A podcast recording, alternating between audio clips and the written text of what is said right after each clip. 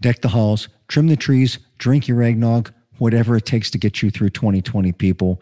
This is the season finale of Blabberbrain Show, and we're going out big with rock legends John Elefante and Lacey and Josh Sturm. You're not going to want to miss this show. Let's do this.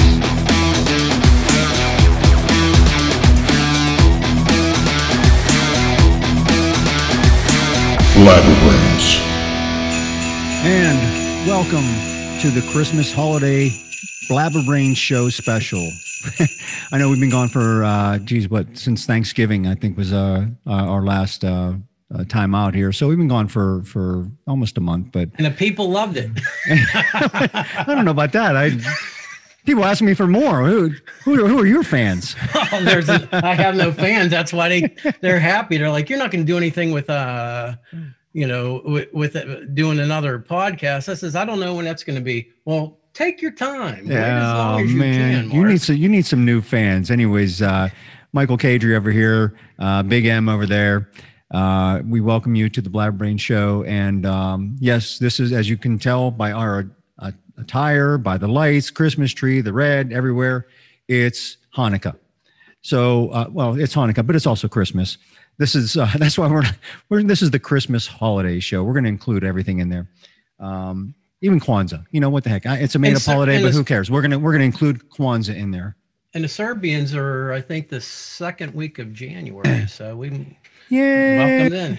yeah. We'll, we probably won't have another episode out by then, but okay. Welcome. uh, the what what is that's the um, Orthodox right? The Orthodox uh, Christmas. I'm not really sure. I live, I mean, couple miles from me is Wall, Pennsylvania, and there's still a lot of old Serbians and people I went to school with that lived there. Pretty much all of them were that were Serbian. You know, Yeah, my, my daughter has a Serbian friend, but I, uh, it's, it's the uh, Greek Orthodox. Uh, Christmas is in January.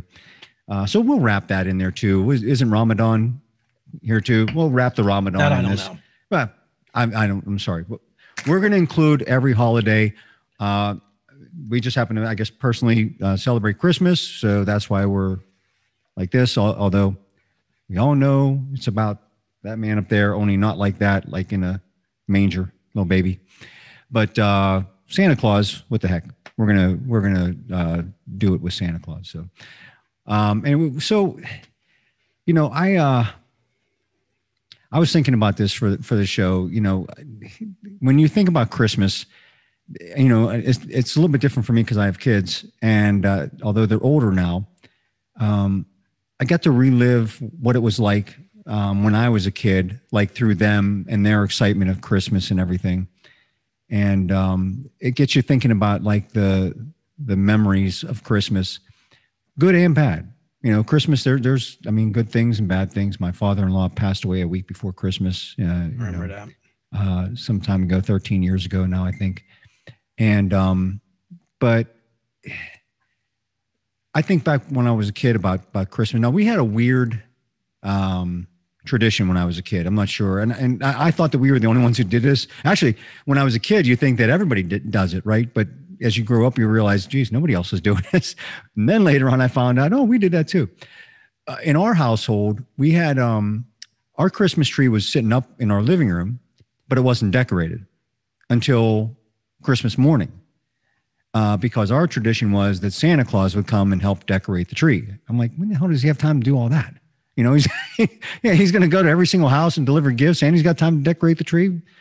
Somehow, when you're a kid, you just you know you you suspend your your belief of of reality, and you you believe in that sort of st- things. But have you ever heard of that? Have you ever heard of like Santa Claus helping to decorate the Christmas tree? Is that or is that just our family? No, I think I mean we never did that. It was a big deal for us in early December, you know, I was a kid, or even, you know, I was with somebody for a long time and I started going out when I started going out with her and her son was, I think, eight at the time. So, you know, kind of went through the whole thing of the few, you know, with the Santa Claus and and everything like that. And no, it was usually the week after that weekend of um of th- of Thanksgiving usually. But if I remember the tradition many years ago, people used to actually with the kids they didn't even bring a tree in until christmas morning and it was all decorated and the tree was there and the, Yeah. yeah but that was i think that was traditional very long time ago though Yeah, I, I don't know. I like I said, when you're a kid, you don't question these things. You just figure that that's the way everybody's. I never asked my friends, "Hey, well, what is it? What's it like at your place on Christmas?" I don't know. Maybe other kids question it. I didn't. I just took it on face value, whatever. But um, I think the the hardest thing for me was um, the balance between lying to my kids about Santa Claus and like because I wanted to tell them the truth and just like let them still want to believe. I you know my my old business partner that's what he did with his kids. He like they told him the truth at, at kids and they're like we don't care we still want to believe and let them let them choose. But then there's that part of me that like you I remember when I was their age and that was like magical. It was, you know, the like going to see the the the Santa in the mall, you knew they were all different and the, whole thing of oh, that's just Santa's helper and blah blah blah. And but as some somehow as a kid, you don't even question it. You just believe it. And I, I remember I wasn't crushed like when I found out. I was like, oh yeah, I kind of figured that out. You know, but by the time you figure it out, you're like, I figured it out. And I wasn't pissed at my parents. So I'm, so I struggle with that. I'm like, I always try never to lie to my kids, right? And I I just don't want to lie to them. And it was like I I'm I'm assuming that this is eventually somehow going to come back to me somewhere along the lines where I say, look, girls, I never lie to you. Well, what about Santa Claus? Uh, you know what I mean? Different. Uh, I, it is different. I and I think you get a you get a pass for that as a parent because you know again there's just something magical about that. You know now our our focus is on other things, but we still you know the whole it it's weird because like as a family you have this this blend this uh, cross of uh, of secular and Christian uh, celebration of of Christmas, and um, you know my heart wants to focus on the birth of Christ, but the celebration of the season is just all about everything that comes along with with Christmas, the Christmas tree, the presents, the decorations, all that other stuff that has nothing to do with that. So, and I'm I'm I'm just you know, I still I still love Christmas. I I as the older I get, the uh, the more cranky I get about the weather, and it's we got a, a, a white Christmas right now. It's it's snowing like crazy uh, outside here in the Burgh, and uh, I think just today, I think we got more snow today than we got the last two seasons combined because we had a couple of mild winters the last few years.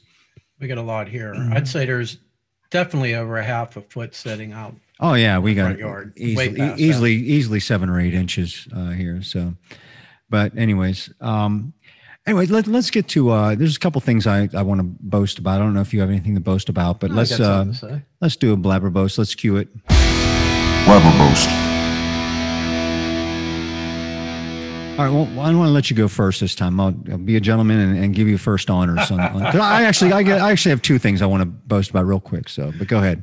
Well, anyhow, I'm actually nipping on this right now, so Oh. God knows what's going to happen. This is um, Uncle Nearest, 1884. It is a small batch Tennessee whiskey, and I bought the bottle. No, I didn't go through this today. I mean, I've had this for a couple weeks, and um, it's it's really good. I mean, I saw a commercial Wow. for it. They were advertising, and there was three different. They had three different um, ones that you could select from, and I decided this one was on sale, so I decided to Uncle Ben's. Uncle Nearest. Oh, ne- No, we're not talking rice. about we're not talking about rice here. This is this isn't made with rice. This isn't a sake or anything. Probably goes for some sake. but it's um, Um, it's it's 93 proof. It's really smooth, and they And what, what's the retail on that? Ah, it was like in the mid 40s. I think Okay. here, I think it was on sale, and I think I paid 45 for it. It might have been 50 or 51, 52, something like that here. Well, it looks like you put a hurting on that bottle already. Well, so it's been in two over two weeks. I've nipped at it, and I uh, figured for this, I when I was out Christmas shopping for others. I mean, I after, after tomorrow, I work one more day in the next 17 days, and I got these Steeler um, rocks glasses, which were pretty cool. yeah, you have to flash. You have to flash that when we have our our uh, guest John Elefante on Oh, because we we uh, John and I always banter back and forth about Steelers and Titans and And stuff just like so that. that so. that you know, I this is what I Oh. have for this is for you Oh, well, I know I'm, you- I'm coming over. because I got this for you, Oh man, and because when I know you won't take any money off me when we go into the I go into studio in early January to do this short little acoustic th- single, and I figured I bought I'd bring you a bottle of this. I thought we might do it before Christmas, and then in case you got too crazy with the family and everything, and you wanted a couple drinks, you could have, you could have had it. I might have, might have to make a special trip over to your house. So. Or that, or I could drop I could drop it off to you. Anyways, um, yeah, that's that's very kind. I mean, that's awesome. Uh, you know, that's my that's my uh, drink of choice, as you know. I mean, every time that uh, you do your uh, Mark Anthony solo and friends shots, that's what I'm I'm laying down. At. And um, you know, I, I it's not that I don't try other whiskey. I I I do. I, I've tried plenty. It's just I go back to that double mellow gentleman jack, and it's just it's just it's is just really good. Yeah. I mean, I'm more of a I'm more of a um, yeah, Jim Beam. You like the Jim, Jim. Beam oh, I like Jim Beam Black. black? Yeah. You know, 'cause I the regular Jim Beam. I mean, I'll drink it if it's if it's only. Well, it's the same with regular Jack. I'm not a huge regular Jack. I mean, I'm, I I I'll, I'll drink regular Jack, and it's good, but I, that's not what I usually buy. But Oh, there's such a difference between regular Jack Daniels and oh, Gentleman's. Jack. Jack and Although I, I I still think that I ought to get that GoFundMe going for the the uh, the select the Sinatra Select. it's like it's like three hundred ninety dollars for a bottle, but uh, you know. You know, I, I just I'm a big Frank Sinatra fan, I'm a big Jack Daniels fan. That's got to be good, man. It's got I wonder what makes it. Di- I didn't read anything about. it. I know it's out there, but I mean, I'm, what is it? Age for 35 years, or Hmm. I is have it no aged in one of his shoes, or But I, I, I would still drink it if it was dip- aged in one of his shoes. jacket in it, or if that was in one of his shoes, I probably would still drink it. Uh, but anyways, no, I, I don't know. I don't know what's uh, I mean different about it. It's just uh, you know it was made specifically for. Um, I think it was it's based on um, you know his love of Jack Daniels and um, what's different about it. I don't know. I know I know one per two people actually that have actually bought a bottle of it and they say it's phenomenal. So I, I actually would love to have. It. I would hope for a it that price that it would And- be fantastic. If I have any uh, wealthy friends out there who are looking to get me something for Christmas, you know, there you go, the, the Sinatra Select. But uh, no, the two things I want to blab about um, right now, um, first of all, are um, uh, for King and Country, their new Christmas album, which for King and Country is just it, they're a very odd band because they're a really good band, and a lot of people have heard about them. But a lot of people have never heard of it. They're they're like the most popular band that like a lot of people have never heard of. You know, they uh they they pack a crowd. Their their shows are ev- every bit as uh, extravagant and big production as like U2 or anything like that. When you go see them on tour, and it's a big pr- production. Their songs are great. Um, and there's so many people that love them and go to their shows, and they've been having this drive-in uh, concert series, and they've been selling out like every drive-in theater that they go to go to play. And uh, but then you still ask so many people, and they're like, "Yeah, I've never heard of them." Um, but they give a nod to Pittsburgher, Gabby Barrett uh, from uh, American Idol, and our buddy Steve O'Toole. What's up, Steve? Uh, I know follows the show. Uh, played guitar for for Gabby uh, when they uh, American Idol did a um, uh, an expose on Gabby. She was like one of the final three contestants on American Idol, and she'd had a big concert downtown. And uh, Steve was playing guitar for her and everything like that. Well, anyways, she sings. She has a guest spot on the song, on on the album, um, and they just did a live uh, performance of the album uh, on Monday, uh, broadcast on YouTube and Facebook, and they played the, just about every song from the album live. Uh, really cool because they were in California and they they had like they were in the mountains of California. You could see like if the sun was setting and it was just a beautiful backdrop and everything like that. But then they uh, had Gabby Barrett call in on on FaceTime and and sing "O Come Emmanuel" with them, and that was really cool. But anyways, the the song the the album is filled with uh, traditional uh, Christmas classics as well as a few of their original songs, but it has that for King and Country twist that they put on there. But I recommend that to anybody looking for some new Christmas music coming up. And as far as the the, the spirits coming up, um, I want to boast about this right here, this uh, Renwood. And I actually can't remember if I talked about this or not on the show. If I talked about this before, I, for, I, I forget. I don't know. I'm You might have talked to me about it before. I'm. I've I've I'm- heard you talk about it before. I'm I gonna- don't think it was here. I know I did on on social media, but I'm going to blab about this again. Um, this is some freaking good wine, man. This is Old Vine Zinfandel uh, Renwood, and um, it's been on Chairman Select. And I'm uh, over the last two months, I don't know. I must have bought six or eight bottles of. I'm gonna Just- I- buy I- a bottle of it then. Well, I'm just, I just keep going back to it because it's that good. I'm just like, anytime I go back into the uh, wine and spirit store, if they have it there, I'm buying it because uh, it's a great deal. I think it's uh, normally like $40. They had it on sale for like $12.99 or something like that, Chairman Select. Uh, anyways, if you see this bottle, this Old Vine Zin Renwood uh, in your local uh, wine and spirits place, or in your, if you're, if you go to, if you're in a place where the, they sell uh, wine in your grocery store and they have this, get this wine. I tell you, you will not be disappointed at all. Cool. So that ends this uh, edition of. Blabber boast. All right, there's um, we're trying to keep this segment a little bit short because we uh, got an extended show here uh, coming up, and uh, we got two guests, as I uh, mentioned in the beginning, uh, coming up. We got John Elefante coming up, and Lacey Sturm and her husband Josh coming up a little bit later.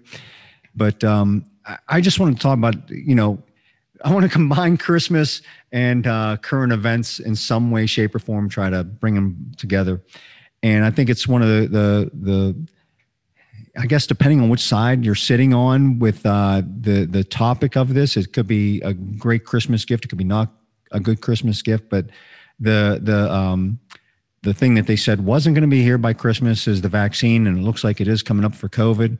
I think for a lot of people, I think this is good news. A lot of people that are going to be scared to take it. I understand that, whatever, but I'm waiting, baby. yeah, I'm ready. I, I, yeah, okay. I, I think I think it's a good Christmas gift for for America and for the world that there's at least uh, a few of them rolling out already. And um, no, myself, I, I never get the flu shot. I probably won't get the this not because of the fact I'm afraid of it or anything like that, but just because of the fact I just I'm not sick very often. Um, I don't know. I, it, my my mind might change uh, later on during during this whole thing, but um, anyways, I, I I'm not going to sit there and say don't get this flu shot because X Y Z. I'm going to say I think this is a good thing. I think this is a good thing that the vaccine is here, and I think it's a it's something that we can celebrate as as a um, uh, as a Christmas gift to America, and um, so eh, you know th- because this is still scary times. I know plenty of people being affected by COVID right now. And which is really weird because we've only had like, I say only, like something like 15 million uh, people in, in the United States affected with COVID, and which is like 4% of our population, where H1N1 is like 60 million people, which is like 17% of our population. I didn't know anybody that had the H1N1. I, I, I, I I don't knew think I no- did either. I, I know I knew nobody, but yet I, I've known at least I don't know ten people that that, that had COVID and stuff already. So it's kind of odd. Where I used to think that everybody was going to eventually get this, and now I don't think that way anymore. I don't think that we're all going to get this because we're at 15 million now with the vaccine. I don't think we're going to reach 60 million because of the vaccine. No, I, Um, hope, I hope not. Anyhow, And thankfully, this isn't as de- the the the H1N1 wasn't as deadly as as uh, COVID because otherwise we would have had a lot more. yeah, I, I know two. I know two people who have lost family members. A, a mother-in-law and then a, and then an uncle, and he actually has another family member who's in the hospital right now, too. That's not that's not doing so well. So Yeah, so we, we needed a win. We and I think the vaccine is a good win for America. Um, we'll, we'll I guess time is yet to tell because you know it just kind of makes you a little sad uh, because of everybody getting sick and and some people dying and stuff like that. Um, and you know, there's you know, I I think of you know the you know get the the Christmas blues as uh, you know Elvis Presley said, "I'll have a blue Christmas without you" and stuff like that. But um, anyway, so I think we need a pick me up. Um, and I want to know, uh, Big M, you got all those guitars around you. Would you be willing to and, and indulge us with a little Christmas magic of your own? oh God, I'm I've changed gears here, baby. We're really Oh. gonna cheapen it up.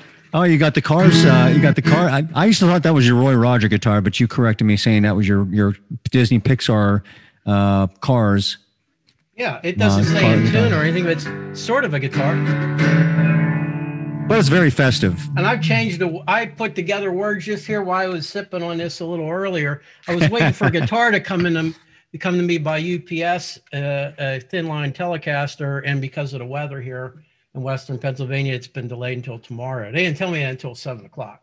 So, Well, why don't you serenade everybody with a little bit of Christmas magic? how about a little bit of Santa blues here? And um, I don't know if I could play it on this or not, and if I'm going to remember the words or not. This is jotted down. I got a couple notes over here. So,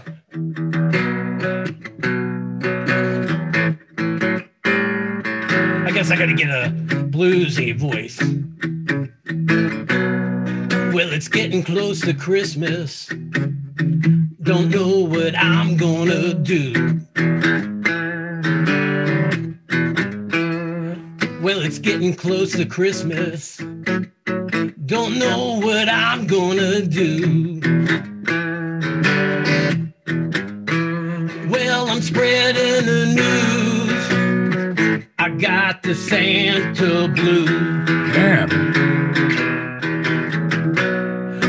I'm running low on toilet paper. I'm running low on soap.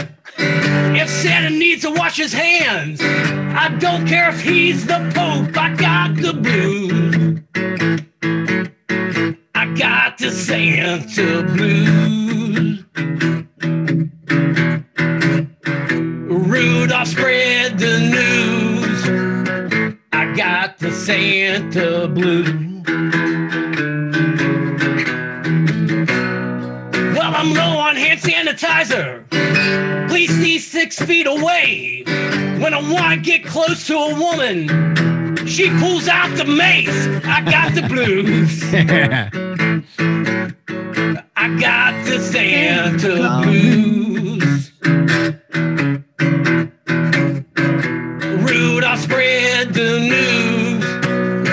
I got the Santa blues. yeah. Spread the news. I got the Santa blues. Oh yeah. Yeah. The big My M, ladies and chestnuts are roasting on an open fire. Ah, yeah, the big M, ladies and gentlemen. We're going to take a short break. We'll be right back with John Elefante, I and later that up on, a little bit, but oh well. it's okay. Later on, we have uh, Lacey Sturm and, her husband Josh. Don't go away. We're back in just a minute. Blabberbrains.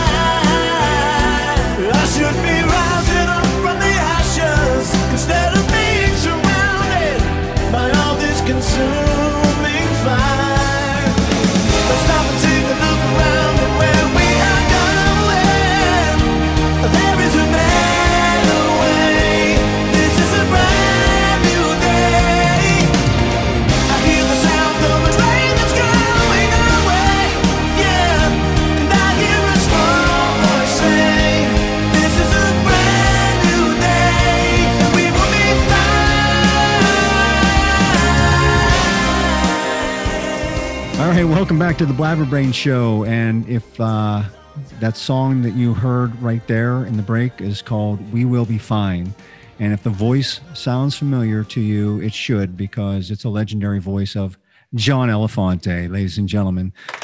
Thanks for coming on the show, John. Let's cue the big applause. There you go. Absolutely. Glad to be here, Michael. We've John, been uh, friends, and I'm proud proud to be with you. Yeah, well, John, as everybody knows, uh, legendary uh, singer, songwriter, producer, multi Grammy Awards, Dove Awards. Uh, how many Grammy Awards you win? Four. Nominated for a bunch more. I mean, do I, I don't want to. I don't want to cut you short. Is it?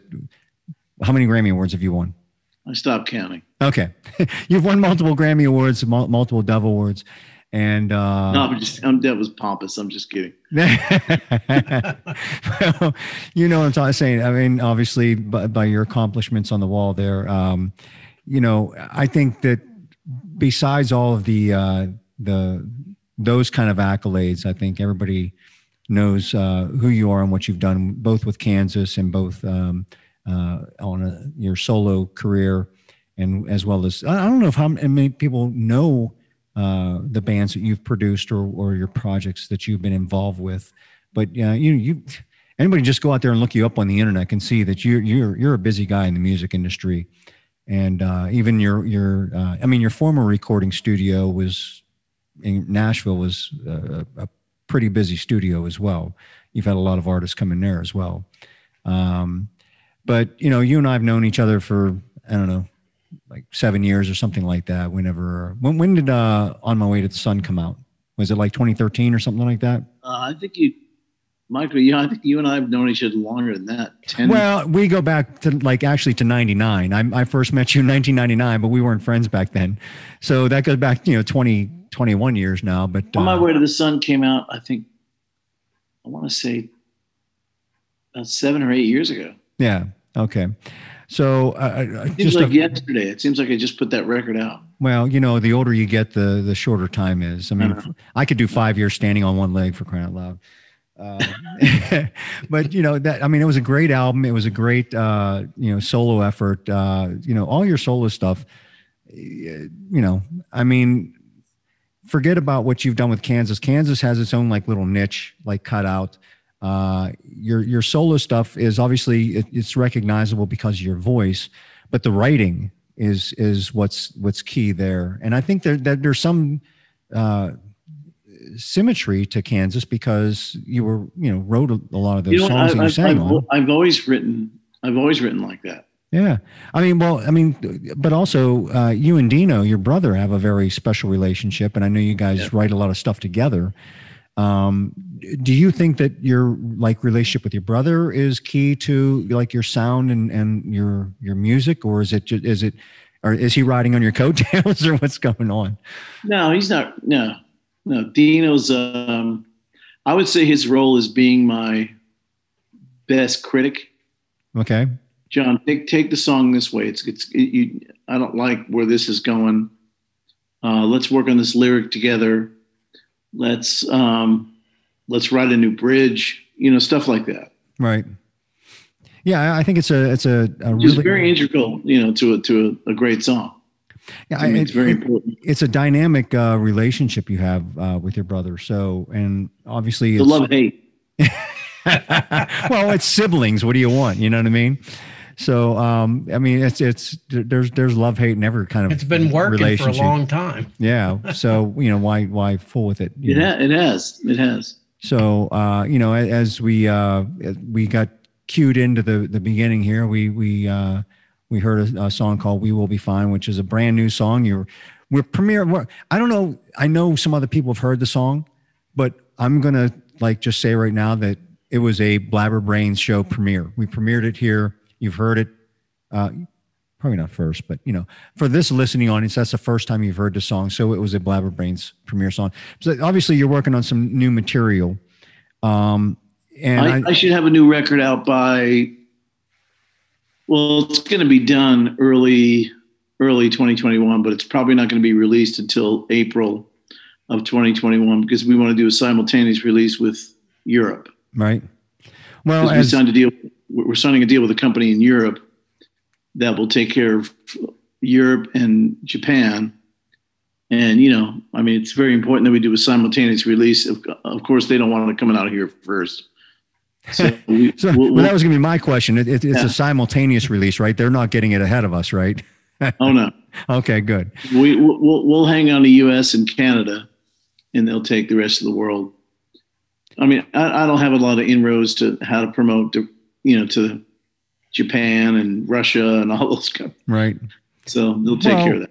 Uh, yeah i mean there's the other side of that is once people get wind of it you know what i mean it's it kind of just kind of catches fire anyways um uh, grassroots uh, viral whatever you want to call it um but the your last album you know on my way to the sun um was it was you did uh, uh a kickstarter fundraising Right. for it and the fans pitched in to do that Mhm. Um And the fans kicked it, kicked in very well. Well, that, uh, yes, uh, more than enough for you to get it done. I I, I know that, but um, the uh, so your experience between doing an, an independent album like that and your upcoming album, which I know, like I said, the label's not involved with it, um, and I, every artist I talk to about this, they they always prefer having their own autonomy and their own control over the music. But you know, explain the difference from your point of view, the difference between being able to control all that and do what you want to do versus having to kind of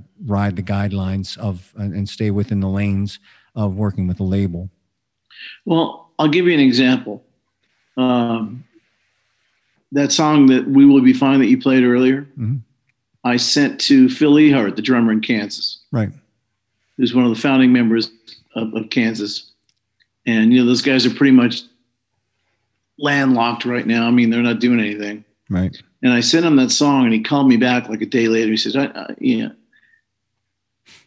man. I mean, the stuff you're writing is really good, and he, and he, and he wants to start a. Um, well, he's already had a company that plays the songs in movies, and um, he said, "I'd like to get involved with you, man, because you, you know, you just write some, some really cool stuff." Where was I going with that?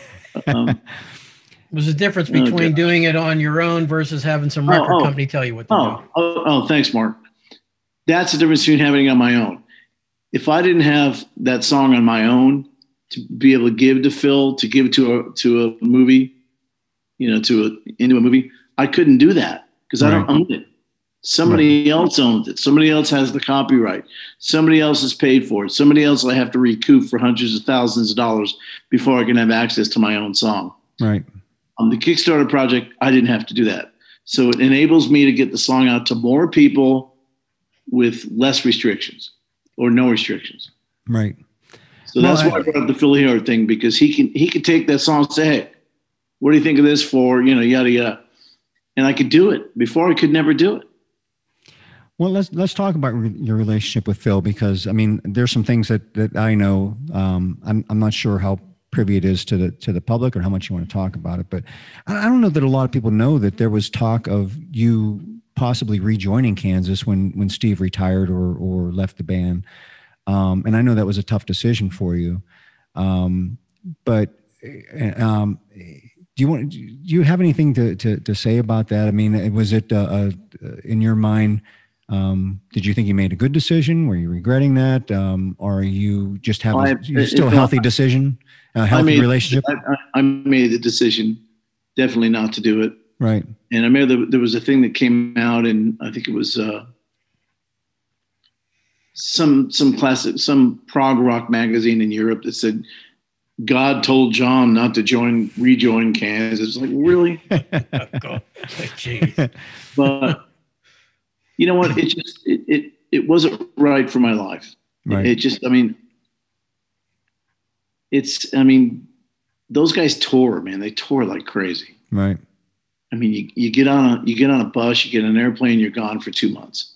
I'm just I'm just not into that anymore. No, I mean you got it. You you you play like right now, from what I witness, you play when you want to play, and you play as much as you want to play or as little as you want to play. And um, when you're in control of your own destiny, as far as and, And I not, like and I'm not just talking about financially. I'm talking about uh, you know professionally, and and because this filling the void of anybody with the, with the talent um, that that that you have musically. Um, you you know you're not going to sit at home and, and waste the talents that God gave you. You're going to use them, but if you get to use them on your terms and not someone else's terms, I think you're you feel extra blessed by being able to, to do something like that. no doubt. Yeah. I mean, I mean, every I- I- musician's looking for, I mean, ultimately wants to be able to do that. Right. So Well, I mean, there's a lot of people that say, oh, why didn't you take the gig? I mean, my friend Dave Amato and REO, oh, you should have taken that gig, man. You're the right guy for that. I mean, I mean, you did, uh, yeah. you know, and, and we had this conversation several times, me and Dave Amato. yeah. And I said, Dave, I just I don't want to be owned. I want to own myself. I want to own my own time. I want to own when I make a solo, you know, as many records as I want to make, and I'm content. I mean, it's not like I'm. It's not. It's not like I'm just sitting home struggling for a gig. Right. You know what I mean? And I know, I know, I, I personally know that you you struggle with that decision at that that time. I did. Um, I, I I do think because it's it's tempting. Let's let's face it, it's tempting. And you still got the pipes. Everybody know. I mean, everybody just heard coming in here. You still have the pipes to do it. Um, maybe I know you're a little under weather right now, but maybe not right now. But I'm just saying that. Um, so, but I ultimately I think you made the right decision because because of all the things we just talked about. I, and you brought up something else important. I appreciate that, and I think my family agrees. Yeah, I mean, fam- I- I- I family I- first. Family first. I sat my whole family down. I said, "Look, this is what's in front of me. What do you guys think?" And I mean, my my my kids are how old are they? 24, 18, and 27 now. But I sat them all down. They, they, said, Dad, do you like what you're doing? Why do you want to change horses? If you dig what you're doing, just stay on the path. Right. You know, I mean, it, it well, it wasn't that hard of a decision. Well, again, you know, I think when you're choosing family first uh, over those things, and you're not doing it for the the payola or the glamour or any of this other stuff, I think you're always making the right decision. So kudos uh, for doing that. But you know, you, you mentioned uh, something else about about Dave Amato. I, I'm not sure a lot of people know your relationship with Dave Amato, but you know, Dave played with you in Mastedon. Um, now I know he he played in on the your most recent uh, version of of Mastedon, but but did you play with him earlier as well, or how long have you known Dave? I've known Dave 35 years. Wow. Okay. So about as long as me and Mark have known each other, almost. In fact, here's how I met Dave Amato. I walked into a, uh, I think I was on a recess from a tour with Kansas. My um, my personal friend and personal roadie was with me. We went out to a club, and we're sitting and there's nobody in the club, and there's this band with David Amato, uh, Jonathan Cain's brother, who they call Muggs, is on drums, and they start firing up fire with fire. It's like what? Wait, they're covering your song? Well, yeah, he knew I was, I was the only one there. How could he not notice? That's So- funny. as soon as they finished the song, you know, they introduced me and said, "John, if you want, we want us to do it again, man. Come up and sing." it." It's like I have to now. So ever since then, I was I've been best friends with Dave Amato. He's a dear friend, yeah. and um, actually, Dave Amato, the very very first showcase after I left Kansas, we did for Geffen Records. Uh, he was my guitar player, and uh, what's her name? Bette Davis eyes. Um, Yeah. Kim, uh. Kim Carnes. Kim Carnes was Yeah. there. She stole him out of my band. And then we did another showcase about a year and a half later. And in comes the guys with, uh, I think it was uh, MCA Records, was Cher. In comes walking Cher. Yeah. and then she stole Dave Amato. Nice. Not the way it is. the next thing I know, he's with Ted Nugent. And then he's with um, Bon Jovi's guitar player. What's his name? I'm going to Uh, Richie I mean, Sambora. I'm- Sambora. Yeah. Richie, you know, I'm in the early stages of dementia, fellas. Uh, You're not no. that old yet. um, so then they steal them, and but they, I mean, this is all in good fun, man. I, I was so happy. Every every every time Dave Amato reached a different plateau, I was so happy for him, man. right. And then he joined REO. He's been with REO 30 years. Oh, I know. Forever. I mean, Gary Richrath has been out for a while, so and he's he was, you know, the, Gary's replacement. So, uh, been there forever. So, Dave, Dave's great, man. yeah, he seems like a really nice guy as well. He was. so- He, I talked to him a couple nights ago, and we could never have short conversations, or as we're long. He said, "I said, Dad, Dave, I'm making a new record." He went, "What?" I can't, I, I can't repeat his vernacular, but what the, what the f are you talking about? What, what, how come I'm not effing I'm playing on it? What, well, you Yeah. send it to me? Come on, man. What the f's wrong with you, Dave? It's just all it's just all unfolding, you know, by itself. Well, you, I mean, you seem to gather around a lot of uh, very uh, strong musicians. Uh, you know, John Schlitt, I know he's really good friends with him. Yeah. And, uh, but, you know, at the band that I, one of the tightest bands I think you play with and musicians you play with that nobody, I don't want to say nobody, but not a lot of people have heard of is Six Wire. And those guys in Six Wire are pretty, pretty darn talented, man. They, they're, uh, Gosh, they're so tight. one of those guys in that band has a major pedigree. Yeah. Was it was that a band that, if I remember correctly, years ago there was sort of like a battle to bands TV show, Yeah. like on a Friday Yeah, night, it and they were uh, country like- band that that went Yeah, to like was, the uh, finals. Best band in America or something like that. America's Yeah. America's greatest something. yeah america's greatest band or something Right. like that Yeah, they were yeah. really good. yeah well that's uh, they back john a lot and uh, i mean john you played it though I do. I probably do 25 shows a year with those guys. and uh you you you do the uh patrick warburton uh charity golf event uh with with them uh patrick again i mean I, I just have an affinity for St. Jude Hospital. I, I love the work that they do. And for him to raise that money for St. Jude and Patrick, I know from other people that I know that know him, a really solid stand up guy. But that's supposed to be a really fun event. They, they've had a lot of big, talented people play Oh that event, Uh, you know. Robby Krieger from the Doors even has played there multiple times. I mean, you can go on and on mentioning the the, the people that oh, played that event. Huey Lewis, Yeah, um, Tommy Johnston, the original singer of the Doobies. Um, who's the guy from? Um,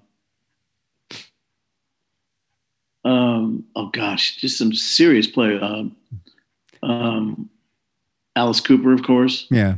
I mean, Alex, you, Alex Lifeson from I, Rush. I, really, I never saw him there. That's that's awesome, Steven Stephen Stills. right? I mean, I look over like that's Stephen Stills. He's going, like, wow. Well, I mean, you know, you're always in good company. I mean, you you played the the Kentucky Derby what a couple of times now, the the gala, the big red carpet gala event. How many times? Four times. Four times now. So I mean, and I know we won't we won't go down the road. You told me there's a really funny, funny, funny story about Robin Thicke that was hysterical. Oh my god, I I just Oh, might drop into my knee. Um, we won't call him. out. He'll probably never see this, but we don't have to go down that story. But you had a great story about Robin Thicke uh, and Dennis DeYoung uh, during the, the Well, first. I never- think it was the first time I, played. I never had the pleasure of meeting him personally, right. But No, you, sure but you met his entourage. I met his entourage. Yes. Uh, can we can we just talk a little bit about just like a second? They're never going to see this, but I and we won't have to go into the whole story. But it was based. It was they, based were, they, they were pompous, man. Oh, it was his. It was his entourage coming in, basically saying, you know, that that. Uh, well, you tell me, like like nobody bother Robin because he's what? We each had a half an hour sound check, Right. and me and Dennis DeYoung were waiting on the sidelines because it was going to be Robin Thicke, and then Dennis, and I wanted to see I wanted to see Dennis's sound check, Right. and then it was going to be me. I mean, Dennis had his stuff down. He's a pro. It probably was going to take 15 minutes. Right. then I was going to do my sound check with the band. But Robin Thicke's band came up and they didn't know his song. So they, they rehearsed for close to three hours. Instead of a sound check, it, was a rehearsal instead of a sound check. And, and what they did was like they put like this barrage of people around him, like, so nobody would shut him down. but uh, it, was, it was crazy. yeah, I mean, do you said something like his entourage said something about you know don't bother Robin because he's been nominated for so many Grammys, and you like thought in your head like you just wanted to tell them, well, yeah, well, I, I have four Grammys, so whatever. I mean, but you know, obviously being the, the Christian you are, but and that's that's something you could have easily thrown in their face. I've been tempted to say a lot of things, but I, I, I refrain these days. I, but yeah, I mean, it just goes to show you what other people are like in this industry. You know, you can either walk the walk the humble road or walk the the road of like I don't know anybody else because there's nobody else that can touch me road. And uh, you know, God bless you for the road that you walk, which is the humble road. Well, you know So, what's sad about Robin is, is I mean, the guy's talented, man. yeah, And the guy's really talented. And when he went on, my wife and I are sitting in the back because I had already done my set. And we're sitting in the back and he does this one hit song. And then nobody else knew anything else he was playing. Exactly. I don't even like the hit, but I know a lot of. Obviously, I was on the charts. Well, for- he got sued for six million bucks for that. So Yeah, I remember. Yeah, but what I lo- what I didn't like so much about him, which got on my nerves, was when did he get caught? Like he he was getting divorced. His wife was divorcing him. I think he was running around and that. And then all of a sudden, in all of his concerts, they're recording him. He's pleading to take for her to take him back. On every, you know, he just made it. Yeah, and he went on talk shows and plead. I mean, he just went out there and was just like begging in front of the camp every night, every show. And probably Really? it was right after that hit sh- hit song because then nobody, probably everybody else started walking on and leaving.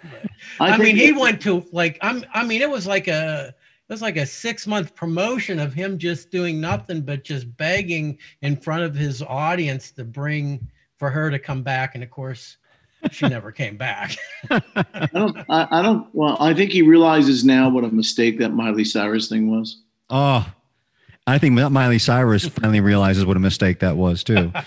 Uh, thankfully, I think she's thankfully trying to turn her life around. But um, I mean, I was. I was. I don't even think my kids were in the room, and, and my wife and I were blushing. It's like what? oh, that was What pathetic. I that? mean, it was absolutely pathetic. And uh, it's what's funny was just uh, this past weekend, uh, my daughter who goes to Penn State, um, uh, Billy Ray Cyrus did a special acoustic live. How's their team doing? What's that? Uh, How's their team doing? let's let's not talk about it. They suck. All right, go ahead. Oh my gosh. But um, they, uh, anyways, so Billy Ray Cyrus was playing uh, just for the Penn State students uh, over the weekend, and he, it looked like he was like sitting in the corner of a like an attic somewhere and, and playing acoustic guitar. But um, you know, that guy is just you know, you wonder like that that Miley that that apple fell so far from the tree. From where Billy Ray is, uh, Billy Ray's. I mean, he's singing "Amazing Grace" on this, on you know, on his uh, streaming. You know what I mean for these kids at Penn State and stuff. And I'm thinking myself, and then I started talking to my daughter, and she she's like, "Miley's not the same Miley she used to be. She's changed a lot." I'm like, "Oh, I haven't." I'll tell you, she, she can definitely sing though, man. The oh, girl- she's got so much talent. She's got so much talent. on that music show that she's on, what is it? She's doing a voice now, and that, and she seems actually pretty, pretty cool with everybody. You know what I mean? She seems she, Well, she- seems to be doing everything she can to Well, I'm help hoping she these comes kids around. along. I'm hoping Well, you she know, comes what's- I'll, around. I'll, I'll, I'll draw a good example. I, I think, hopefully, uh, she's young, man. What is she? Twenty five? she's something like that. She, she she's very young. I was twenty five. I couldn't tie my shoes. I mean, well, exactly. I think that, um, and if anybody if anybody disputes this, they're lying. My brother Dino discovered Katy Perry.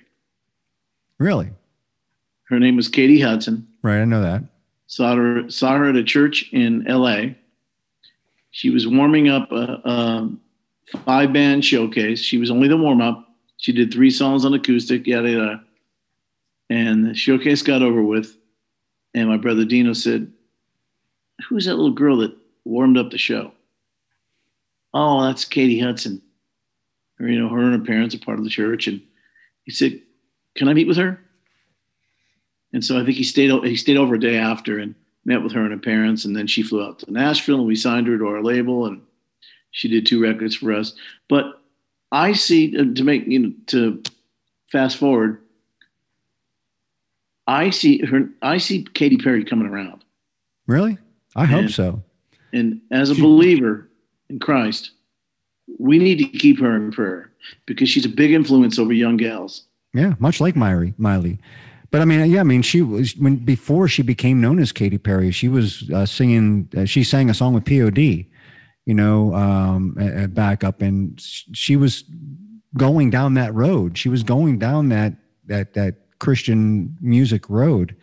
And Well, she took she definitely took a left turn, obviously. yeah, yeah. Well, you know what? She's not. She, I think she's going to come back around. I, I, I mean, I would have to say that we're we're going to all be blown away when she comes back around. I think she's going to come back around in a big way. I, I- love it that these young girls, like I said, that do have the revelation. I mean, uh, you have, um, oh crap, what's her name that was on uh, Wizards of Waverly Place? My my daughters are going to disown me for not remembering her name. Um, I'll I'll think of it in a second. But anyways, like that that um, that she is now like singing and like there's there's viral videos of her singing in church, you know, and, and singing gospel music and stuff like that. Uh, Selena Gomez. And Oh, uh, really? yeah, there's this is there's viral videos of her singing uh, gospel music in church, and I'm like that. That just like warms my heart that that those that they're being touched at that early age to be influenced to go Yeah, down that road. Michael, you know, it's interesting you say, I'll tell you what I think happens because I've been there. Yeah, You get there, so to speak, make a lot of money. I mean, I've, I've never been as you know as popular as Katy Perry or Selena Gomez, but you get there, you get to the top, and you go, "Wow, um, is this all it is? Is this the pinnacle of everything?" And then you start questioning yourself, going, Am I supposed to be happier now because I have millions of dollars and I have millions of fake friends? I mean, is this all there is? I mean, that that's where I went. And I, I, I think people, you know, people like that just they start realizing that, you know, there's got to be more to it than this. I mean, can this possibly be a lie I bought into? That doesn't mean you stop. That doesn't mean you stop making records and you stop singing. Cetera, et cetera. Well, especially the, the only thing like you should be questioning yourself is like when you're in the middle of making the video for Fight Fire with Fire, did you question anybody to say, what the hell are we doing here? What is this video about? How did you jump to that? I'm sorry. I know that's one of Did you, the. problem, did you have a problem with that big mosquito? That, was that a mosquito? Uh, I The mean, mosquito, yeah, yeah. yeah, I know, but that it, it was so. But here's the great thing about that video. I, I'm one like I remember watching that video about a year or so ago. Are you in the same room with him? No. Can you give me a little? like my, my uncles used to say, "Give me a little scaffoon." I, I will say this: it is so '80s. That's that video that it's like I wish that someone right now would It make a video. I, I get that, but I, I wish that someone right now would make an homage to those '80s videos that just made no sense, like you know Rocky like a Hurricane video and stuff like that. Well, They- it was better than men with hats. Men without hats. Anything was better with, better than them, in my opinion. Anyhow, but no, I'm just ripping. I'm ripping on you. That was just, it was a very '80s Uh-huh. video, man. But what like I'm wondering what goes through the, the the the artist's mind of like what are we doing here? What are we actually doing? Or are you just like following orders? You're like okay, we do this, we're doing Yeah, that. we were just following orders. All right. We, didn't, it was pretty funny though. we didn't know what the end result that what you know that they had in their mind. We, Right. we, didn't, we didn't have any idea. Uh, no, you wish you had creative like control over stuff like that back Hey, do you have any folks in the room with us tonight? any what? Do you have any folks in the room with us tonight? Any folks? No, it's just us right now and, and our viewing audience. and my dog's on my uh, couch. I'm down in my basement in my music room. But is anybody here. watching the show? Not live, and they'll they'll watch it next week whenever this thing Oh, okay. airs. So, um, Yeah. but we I have always- we have we have, always we love- have thousands of viewers. So, I always love taking live questions. Yeah, no, we can't do that on this show. We've we've talked about doing an actual live show, and maybe we'll get around to doing that maybe in uh, our second season. This actually, by the way, is our our uh, finale for this year, our first season wrap up, and that's why we're making it like an extra long uh, episode. Uh, featuring uh, the the wonderful John Elefante here and Lacey Sturm coming up a little bit later. Um, we wanted to go out big, go out because 2020 just needs some sort of big exit, you know. And what better way to do that with than with you guys on here on the show? I appreciate that. But uh, you know, and, I mean, and you know, I you know, you need to get back. I mean, when things start getting back to normal, you need to get your butt back to Pittsburgh, or I need to get back down to Nashville. I will say though that the last time you were here was about five years ago, and we hung out together. The last time I was in Nashville, you blew me off. So that's you know, that's all I got to say about that. Hey, you know what? What can I say? well, you know, I, I don't. little scaffoon. I don't blame you for that. Hey, uh, as far as uh, you know, I know like you go out and you like your big thing right now is uh, you do a lot of th- these classic rock shows when you were uh, making when you know before the COVID shut down, you were doing these classic rock shows. A lot of them. And uh, you know, I know that, like even when you were in Pittsburgh, you you, you were playing with the, the the like the symphony here, but then you had a band, but then you were doing not just Kansas stuff, but you were doing Journey stuff. You're doing all kind of old classic rock Yeah. stuff, Toto, whatever. Um, but so when you're when you're you, you still got your pipes, but is there um, is there something like there's is there a Kansas song that you like want to do live that you just can't do anymore or that you wish you could do or or is everything in the in the on the, on the not table really. I, mean, when I go out, I just try to do the most popular ones: Point of No Return, Wayward Son, Hold On, Fight Right. Fire, Fire, Play the Game Tonight, Wayward Now- Son.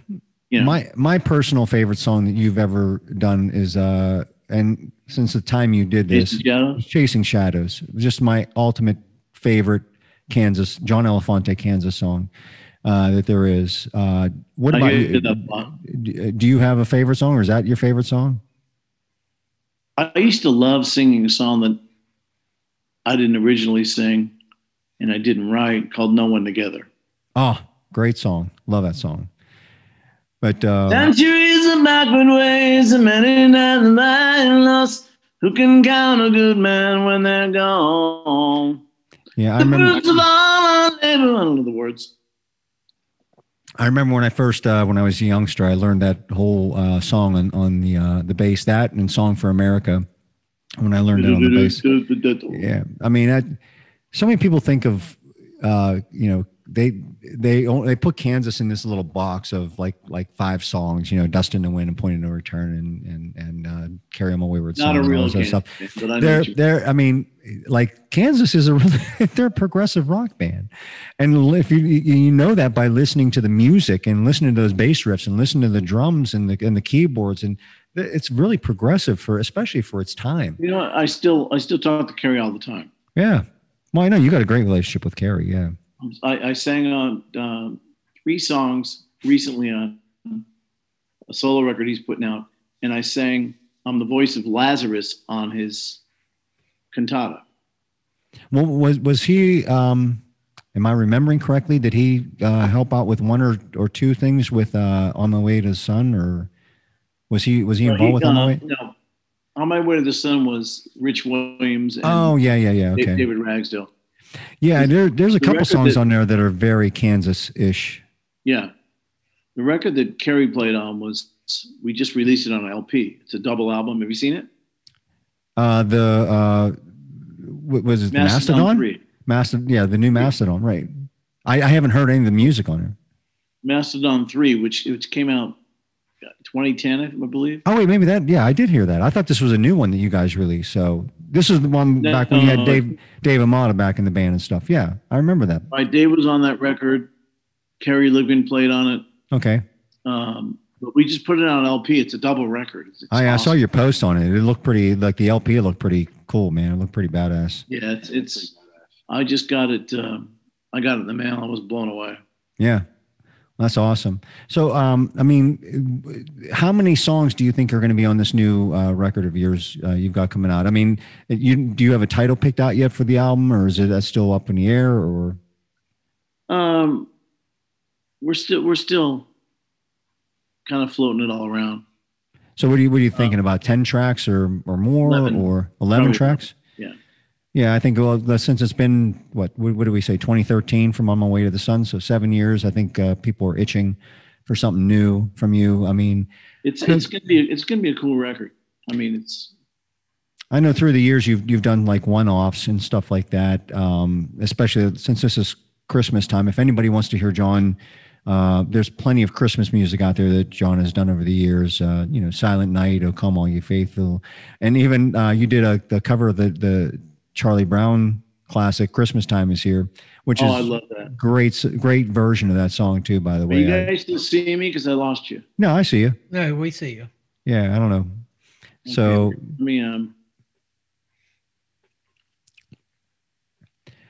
But um, so there's plenty of uh, uh, of Christmas stuff out there for for the fans to go and catch. Uh, whether you want to look it up on YouTube or iTunes, or I'm sure it's available somewhere. Sometimes those those old um, one-off songs aren't available on iTunes or Spotify or anything like that, but you can sometimes find them uh, via YouTube. Somebody posts them. A lot of times, uh, I, I don't know. I subscribe to YouTube Music, it, which used to be Google Play. Now they're pushing everybody over to YouTube. There's a there's stuff there. Yeah. Hmm. All right. Well, John, is there anything else you want to uh, promote for anybody? Why don't you, we uh, you at least uh, put up your uh, we'll we'll say uh, your your Facebook page. Uh, what is what is it at John Elefante? Yeah, johnelefante.com, but there's there's really no we haven't posted anything new because we have a lot of stuff coming out that's new. Right. And when uh, when when the new album comes out, is it uh, going to be available for like you know, on iTunes and Oh, yeah. Spotify or and all those? We're Uh, going to do a full LP, uh, CD, eight track, cassette. No, I'm just kidding. I was gonna say I haven't heard I haven't heard anybody trying to bring back the eight track. well, My, hey, why, why the heck not, right? what I always hated No. was when you would have a one of your favorite songs, and every now and then you'd get that eight track where that song would end on a one track and fade out, and you wait for it to click over and it would start back up. I mean, that was just ridiculous. they could have come up with something better. I like whenever you Uh, try to oh, find oh. find the one song on the cassette that you wanted to listen to, and it's like, nope. I'll, ne- I'll never forget. I'll never forget the Yes record. I mean, roundabout. Morning, summer, down and down and in and out the. You know. Yeah. Well, yeah, those. I mean, we don't uh, in in the digital world, and uh, even well, even with the CDs when they first came out, we don't really have to deal with that anymore. Thank thank God. Well, guys, But, let's um, all pray that, that that 2021 is better than 2020. It's it's got to be, dude. It's just it just has to be. It actually Been a absolutely has to be. Nine months. Um, you know, like I said, with the with uh, my, we, my last my last show was oh, it was with Six Wire, St. Jude, um, March 9th. Well, I heard uh, news coming out of uh, I think it was um, was it live events or was it uh, Ticketmaster? Live Nation. Live Nation. Live Nation said that uh, they foresee a way to bring live concerts back in, by summer of 2021. So- and they're, they're talking about doing um, COVID tests before you can get in the building. Well, they're right now they're doing something scientific where they're they're doing research on uh, the aerosol releasing of uh, of you know massive amounts of people together and what the reaction of that is, so that they can find a way to better protect the people in the crowd. Uh, you know, during that, and as well as you know, scanning people for fevers and stuff like that coming into the show. But they seem very optimistic that they can bring live uh, concerts back by summer of 2021. So let's pray that that happens. And uh, that, Sure hope so. you know, you you need to get back on the road. And um, I lost, gosh, I had 30 or 35 shows booked. yeah. Well, if things get ever too bad, you can Oh, sell a few of those gold records behind you there. My wife's getting real tired of me. I think that's a, that's a story around the world, isn't it? There's a whole lot of wives that like we're like finding tired of their husbands. she, she's finding faults with me that I didn't even know I had. well, you know, I mean, the, the, we're we're all trying to find new hobbies and stuff like that. Well, that that's that's what spawned this whole entire show is uh, was COVID. If it wasn't for COVID, we wouldn't have the Blabber Brain show. So actually, it's not a bad thing overall. But uh, we're we're looking for a, a brighter 2021. And uh, look, we all know at the end of the day who's in charge. That man is still You know on the my throne. memory of 20, my memory of 2020 is going to be? This. Hallmark. Our show. No, you're not going to believe this. The Hallmark Channel. what? you watch a lot of those. I love it. Christmas. I know what's going to happen. It's a no-brainer. I don't have to think. you were you were watching those Christmas shows in July when they were showing it, weren't you? Oh, you know it. You know what? I've, I've become real good friends with this guy that's like got a hundred million dollar contract in, in Las Vegas. His name's Terry Fator. Have you seen that guy? oh yeah, America's Got Talent. Yeah, Yeah. second He's season champ. good friends. We're texting each other back and forth every day. Him and I are Hallmark buddies. Him and his wife are like Hallmark. Right. We've seen all this. Uh, what am I talking about? I mean, it's it's it, uh, it's so different. It's so detached from reality. Kind of like The Bachelorette. Like, why don't you be watching that? You might as well be watching The Bachelorette. It's, it's so detached from reality that it's soothing. oh man, John, listen to me, buddy. You need to get out. you need to get out of the house. We went out to dinner last night. oh, they, you mean you have dine-in places down there? Because our our Oh, yeah, jackass governor shut everything down. We can't dine in anywhere here. So at least you got that going for you. Well, I, I think I, I think we could do fifty percent capacity. Yeah, well, we could until Saturday. So the Saturday we got really? They- we they got shut down. They pulled the rug out. Yeah, Saturday? again, again, even after a court already came in and, and told him, slapped his hand, and said you can't do that because it's unconstitutional, and he did it again anyways. So whatever. Let's not go there because otherwise this will be a three-hour uh, episode. Where are Hey, you? Mike? Gabe, Are you in you- Pennsylvania? You guys in yeah, Pennsylvania? yeah. yeah. Governor Wolf, uh, the I, I, why, why the why the members uh, don't? Uh, there's there was talk of trying to impeach him. They should.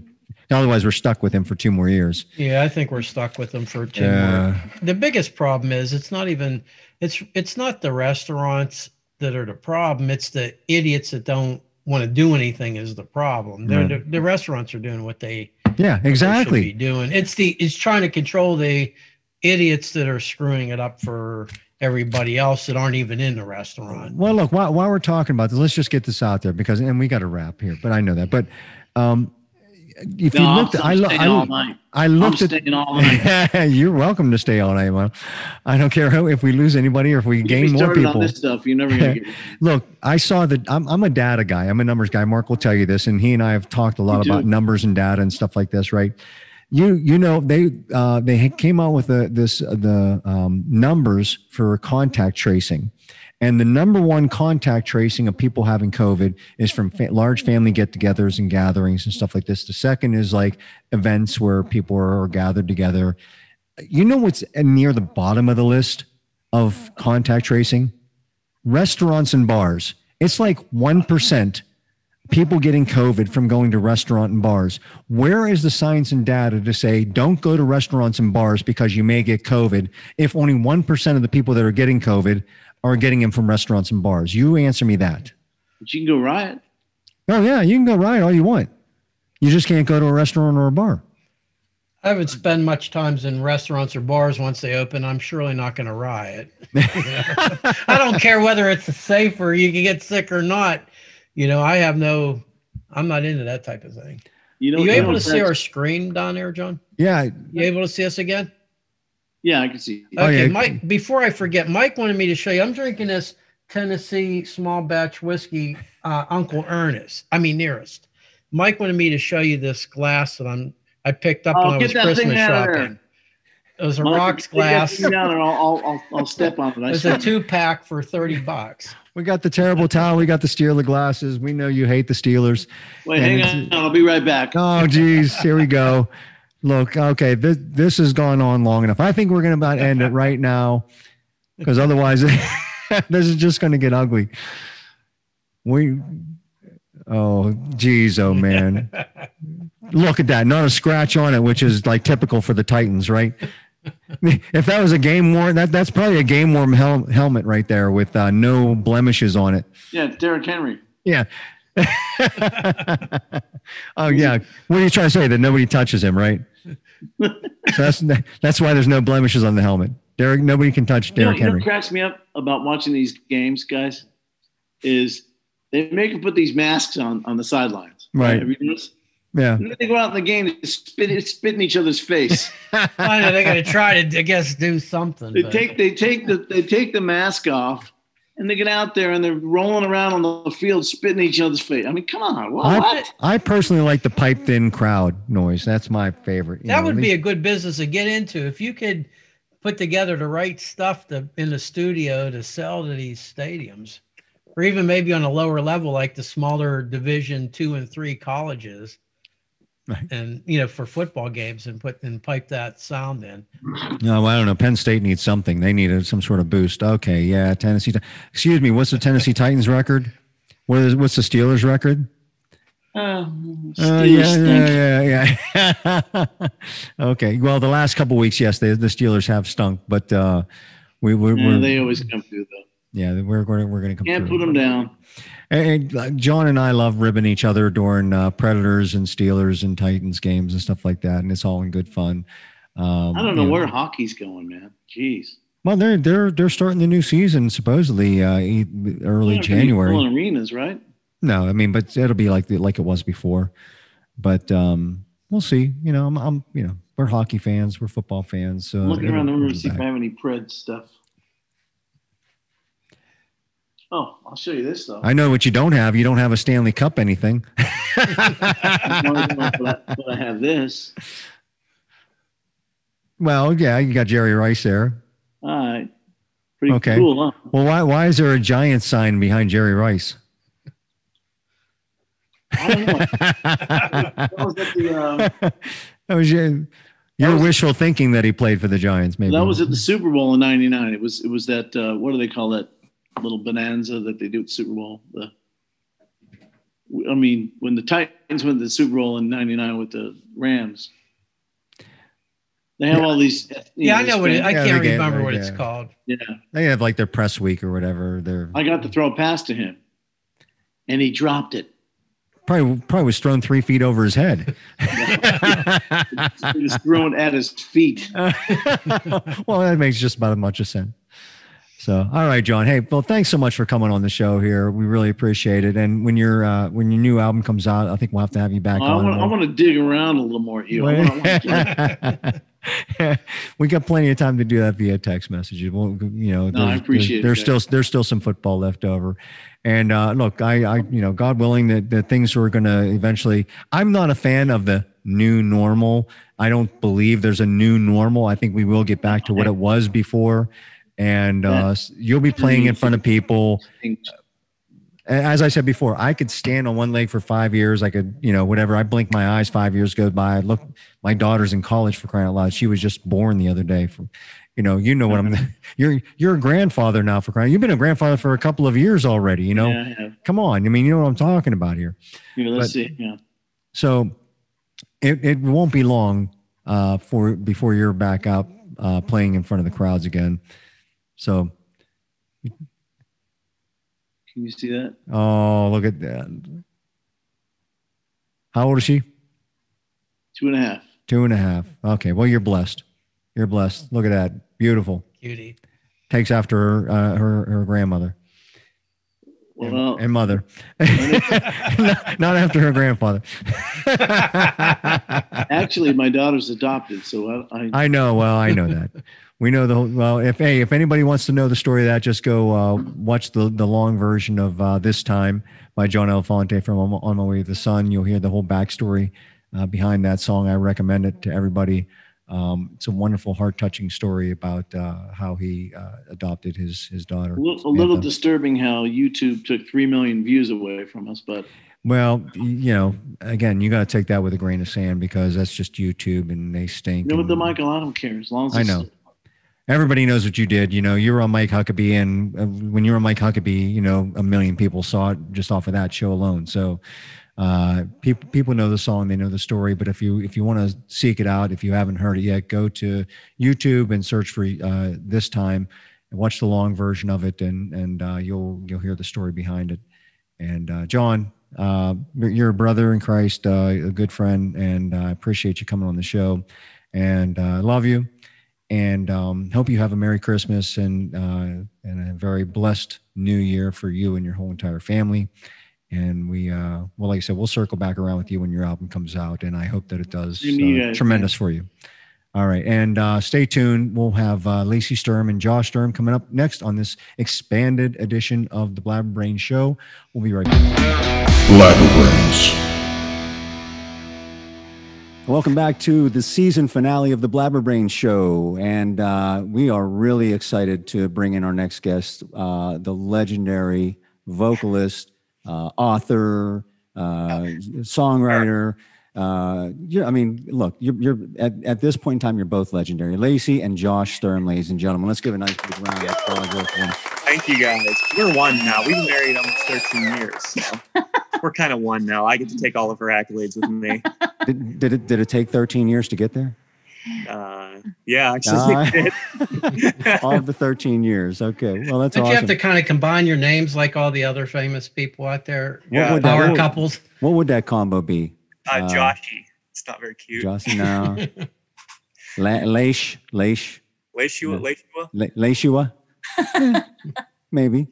No, just doesn't seem to roll off the tongue, guys. Does, doesn't, doesn't. I'll have to try to figure something else out. Anyways, so uh, yeah, it's awesome having you guys on. Um, you know, this is these are crazy times, right? So we we need inspirational people to uh, you know lift everybody up uh, from the tough times that we're in right now. And uh, you know, I can't think of anybody I personally know that's that's more inspiring than not just Lacey because of your your life and because of your music, but Josh, you as well. Um, uh, you know, you guys, uh, you know, doing the reflect love back and everything. Um, you know, that's really inspiring for everybody. But uh, musically, I mean, you guys really are a, a team, and you've been a team for for a while. Um, so, uh, how does that work, like musically, when you guys are are working together? Is it Lacey comes up with the idea, you come up with the idea? Is it is it split? Is it working together? It's because when whenever I see you guys doing live streams, and it's almost just like, and you're doing just things off the cuff, and it just seems like so natural and you're just like diddling around and stuff. So how does it that usually also- work? That also took 13 years for us. to we fought every time we tried to play music together. Well, first of all, we never played music together for like the first four or five years. No, wait, how long?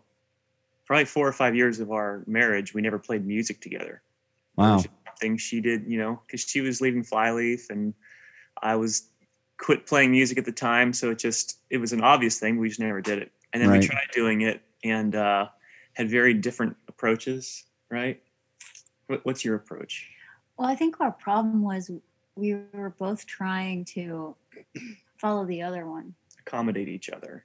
and it was just so frustrating. I'm like, I'm trying to do what you're doing, and he's like, Well, I'm not doing anything. I'm trying to do what you're doing, and I'm like, This didn't work. Follow the leader and nobody's leading type Right. thing. And honestly, we, we fought every time, and then we finally figured out. She just, you know, had had said that one day, and I finally figured, okay, I'm just gonna play what I think is good, and if she doesn't like it, she'll tell me to change it. Yeah. Because I'd change it because I thought she didn't like it. She goes, "Why'd you change that?" You know, and guitar down. I don't want to do this anymore, type thing. it was not easy. Listen, if you, if uh, yeah, lots of things in marriage are not easy. Writing music together and playing, yeah, that took us at least ten years to be able to like flow like that and actually And he's like, and I'm like, Can you play this song? Like on stage, he's like, I didn't, I didn't work that. I don't, I didn't, pray for, I didn't practice. You know, like that's that song's Right. not in the set. What are you talking? about? I'm like, right. I just, I just want to see you play it. Right. on So- the stage. Yeah. You're a freaking yeah, yeah, Yeah. it's- uh, with, yeah. There are, you know, those of us that, that, you know, we we don't just know every single song in the whole entire history of the universe. It's just, you know, we got to learn certain certain things. I, and people, you. And So, I'm like, like, well, I mean, like, I mean, right now, nobody's playing out or doing anything. Um, you know, I, and I know you guys are, are trying to keep busy with doing stuff. And I know you, you know, Josh, you're, you're recording in the studio. Lacey, you've been writing and stuff like that. But uh, are you guys still prepping for the time when you can go back out? Or you, you're still building on, on new songs and stuff like that? I- I'm not counting on being able to go out again. Which Okay. maybe that sounds a little uh, grim, Pessimistic? pessimistic. Um, but honestly, I've I've always enjoyed just recording and writing in general. And so the touring part, I thought I loved touring, but I realized that I'm not as much of a fan of touring as I thought I was. Especially having three kids, it's it's not easy. Oh, easy. yeah. you know, and it's like and so i think that um, we are writing and doing a lot of stuff right now but i don't know that we're making many plans to be able to tour that it's you know nobody can really make solid plans at the moment Right. um, we are proceeding forward with music as far as taking it to the live stage i don't know what does that look like I think they're sorting out ways to do that. I think probably by the time it's warm, they'll probably figure out a way to put everybody six feet apart in an arena outside, you know, or something like that if we wanted to. But Yeah, I know Live. Nation said their work. Live Nation said they're they they're pretty optimistic that concerts will resume in tw- like this by the summer of 2021. Uh, I even heard today something about they're going to be using this technology that they're using at uh, like a lot of universities in the um, and, and pros in the uh, with sports. And it's this drone type of thing that like does ultraviolet lay, uh, rays uh, and kind of scans everything and, and sanitizes everything and they're talking about like I don't know how safe this is or whether people be on board with it, but uh, like like if you have like a football stadium with fans or whatever, or or a concert with people there, there'd be this drone flying around that's constantly scanning people and and, and having this ultraviolet lay, ray you know light going out. I don't know how safe that is, but they're they're experimenting with it right Just now. Just make sure that you have an overhang wherever you're playing. Make sure there's a top and you're not Right. out there just in case that's going on so it could ricochet off the roof. yeah, and I was going to say there's going to be those people with like the tinfoil hats playing. They're not going Yeah. to my brain. Literally, yeah.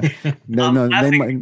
there's a portlandia episode literally you have to watch it after this is over there's a portlandia episode where they talk about going to festivals and how annoying it is to park and all this other stuff and you can just sit on your couch and wear a vr mask and fly a drone to the concert and get your own Oh, position geez. go there without being there Well, what, what good is that? You might as well just watch the video on YouTube or something like that. That's just dumb. not too far away from what we're talking about here Right. It, I don't know. Whatever.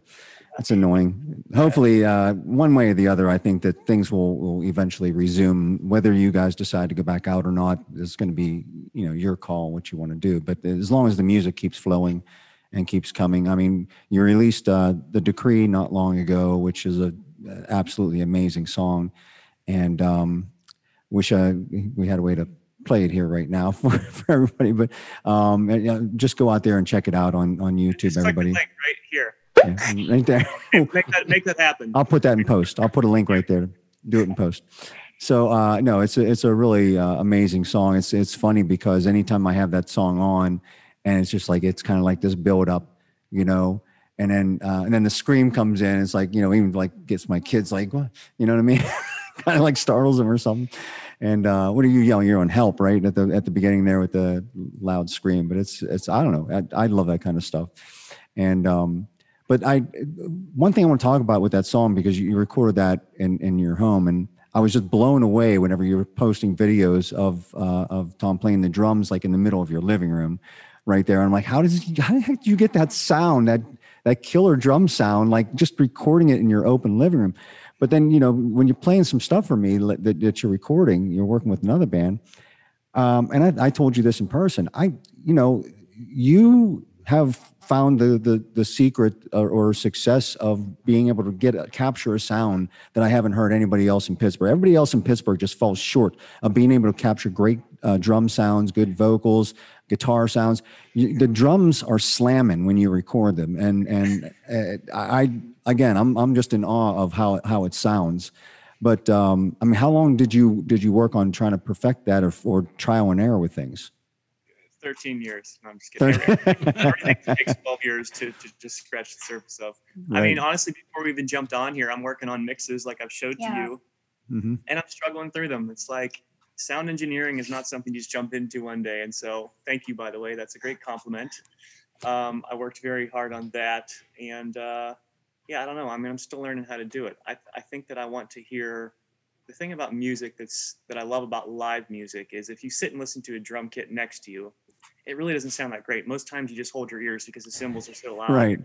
Obnoxious. Right. Then you go to a club or you hear a CD and you hear the drum sound on there and you're like, this is what it should sound like. You know, those Right. those tones are in the drums. Right. You got to find how to pull them out of them and which ones to kind of bring down. And you're you're kind of making it sound, augmenting it a little bit, making it different. But yeah, I just um, on that song and the ones I'm working on now, I just make them sound the way that I want to hear a drum sound. I want it to kick you in the gut. You know, I want you to feel that. I want the snare just to like make you go, Ugh, your face, that type Right. of thing. So No, I mean, um, but the, the other part of that is, uh, and I just have I've, I've recorded in so many studios here in Pittsburgh, and it's they they they fall short on the vocals as well.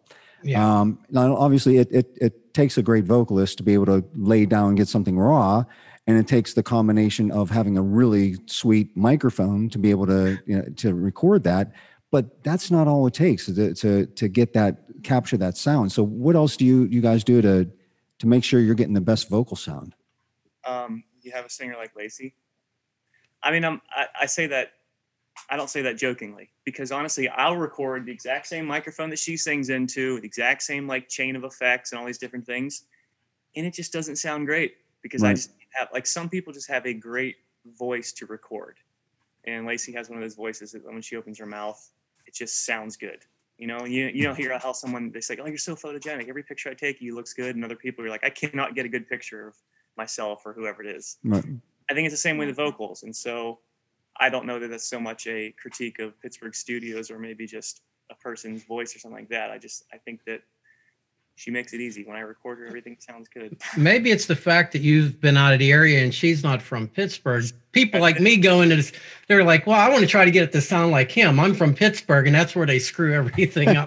but it's it's it's true what Mike says. I, I could I could be listening to the radio and it doesn't matter what the band is. If it's I could I could pick out a local recording just like that. I'll be listening to to the local station EX and um I could I hear a song start up and I could go to somebody next time I'm like this is a local band. They're like, how do you know it's a local band? And at the end of the song, local band so and so, and it's always that same thing. It's that drums sound like they're, you know, in a not on the other side of the building, and the and the vocals are just sort of flat, and the guitar is usually super um, Thin. compressed Yeah, and there's no life to it or anything like that. And I've listened to, you know, what you've had coming out of just your own studio, and it doesn't sound anything like like Pittsburgh. And I think it's just a, I think a lot of it has to like what you're saying. You have Lacey singing, but even with the drum sound and things like that, maybe it's just the fact that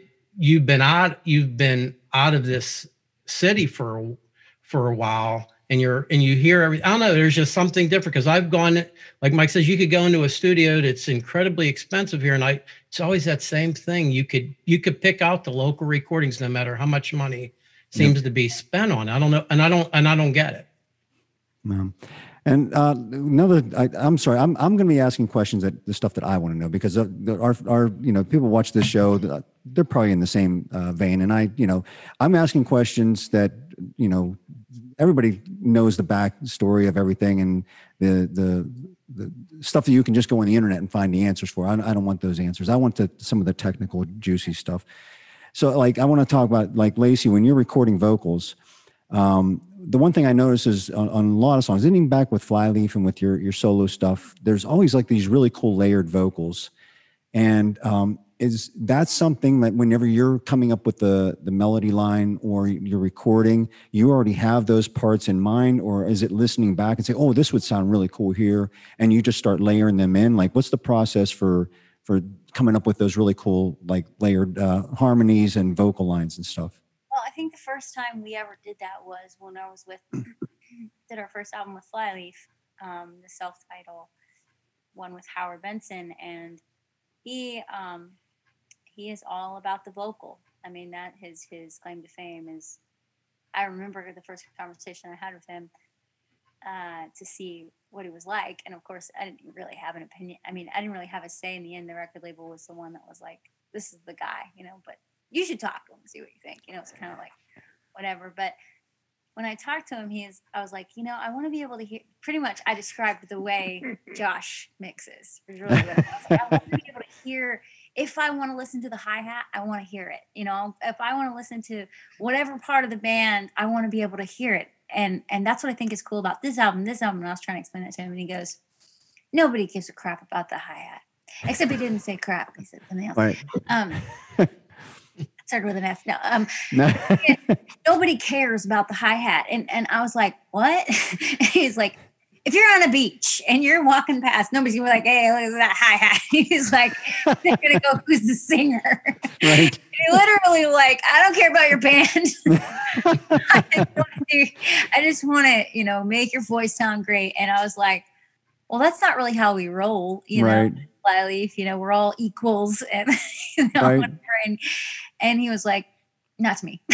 No, I was like, okay, well, but when I got in the studio, I could see that the time he took on the vocals was really his main thing. Like he pretty much, you know, like he he was the one that came up with all the layers, with all the, you know, not necessarily. And, and some of it was ridiculous. Like I'm like, there's no way I can sing what you just played on the piano.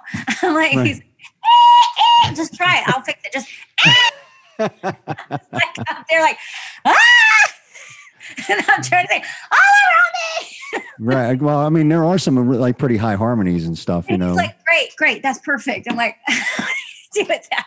So honestly, just to give him credit, all the layers you're talking about really is what it started with him, you know, Right. and him deciding. And I'm like, first of all, when he was talking about it, I'm like, I'm never gonna do that on stage, like uh, there. And I was real protective over our live show. He goes, do whatever the you want, you know, right. whatever you want on live. But this Yeah. is not going to be live. Like, make it be a unique experience live. And I'm like, I will, because I'm never going to do it. and so Yeah. the songs never change. Like, there there's a give and take on there's a give and take on that and i and i understand it and as a as a you know musician producer and a, and a fan of music um i i i understand both sides i like when you're putting it in recording it's there forever and you want it to be as perfect as possible and it doesn't matter whether that can be replicated. You know so many people think they got to go out and be boston or journey or something like this and replicate that sound live which is really cool if, if you can do that but it's also okay if you're you just say we're a rock band. We're just we're just gonna when we get on stage we're just gonna rock it out. We're gonna do it the way we're gonna bring you a live experience. We're not trying to make it seem like you're listening to the record when we're playing live in front of you. So i understand that that it's okay to go do that in the studio because you know if you have all these different you know parts that you're singing you know layering in behind you but you don't have those people on stage doing that that with you um it's it's fine because when the majority of the time people aren't going to be watching you live, they're going to be listening to the stuff that you have, you know, recorded in the studio. That's So- what Howard was trying to tell us. Right. And all we ever heard was we're not listening to our album, we're just hearing us live, you know? Right. So our experience is well, we're gonna play what we want. And it was never the same. Not with Sameer, Pat, Jared. James is probably similar to Right. same.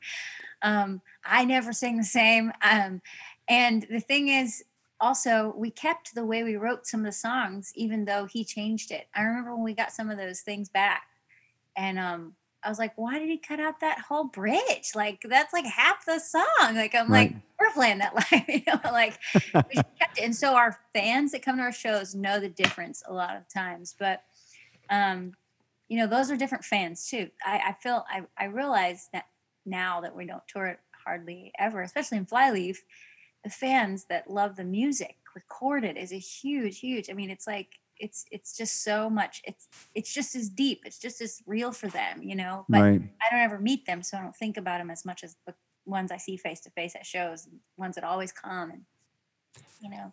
Now, how much how much do you think that you've gained um, new fans from your solo stuff, or do you think that the bulk of those are carryover from Flyleaf?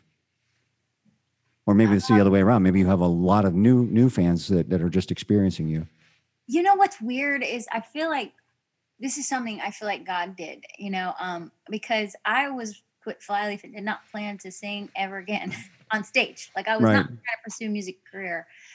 Um, but again, you know, when I was, you know, my a little of my story that everybody could find on the internet. Um, when I was 16 and, and uh, planned to end my life and had this encounter with God on that day, I knew that not only going from atheist to not believing there's God and it's all random accidents to like God is real. He created us all and he's intentional. And that was really clear to me. And I was, and it was the, the fear of God was, I had the fear of God. I was terrifying to be an atheist in front of God. Right. it's just like, obviously any, you know, created being in front of your creator, if you ever thought about that for any length of time, it kind of blows your mind just thinking about it. But actually experiencing that for me was like, okay, I realized I didn't choose to be born, and that was your idea. And so, okay, what, what am I doing here? And uh, that's kind of the seasons that change in my life. I have my own ideas, and then I always, in the end, I'm like, okay, so what do you think about this idea? like, or like, he'll show me, you know, like, well, Right. that's working out. Um, but with music, particularly after I left Flyleaf, I um, I did not think I would be back out. And the first time I was on a stage again was telling that story I just shared. Um, it really felt clear that even though I wasn't going to do music, that I needed to say yes to something that I didn't think I would do, which was tell my story. Franklin Graham asked me to come and tell that story of how I was suicidal. A lot of kids struggle with depression and suicide, and um, and at that time, I was home with my my son. I think I figure out how how old was that? uh, Joshua? So a year and a half, two years. Wow. And um, he's like, "We're gonna do five shows. We're going up the Mississippi River, and we want you to come tell your story. You know, we'll give you 15 minutes, 10, 15 minutes." And um, the weirdest thing is like that was a brand new audience to me Right. and uh, I didn't know how to talk. I'm like, what do I do with my hands? Like, Can I just have a guitar? Hold on. Coffee mug? My friend, Two months. Right. Can I sing a song? I'll just sing a little song. So I wrote a song for that purpose to actually tell my story. So I could I could talk if I had a song to get me going. Right. So I so I wrote the reason The reason, yeah.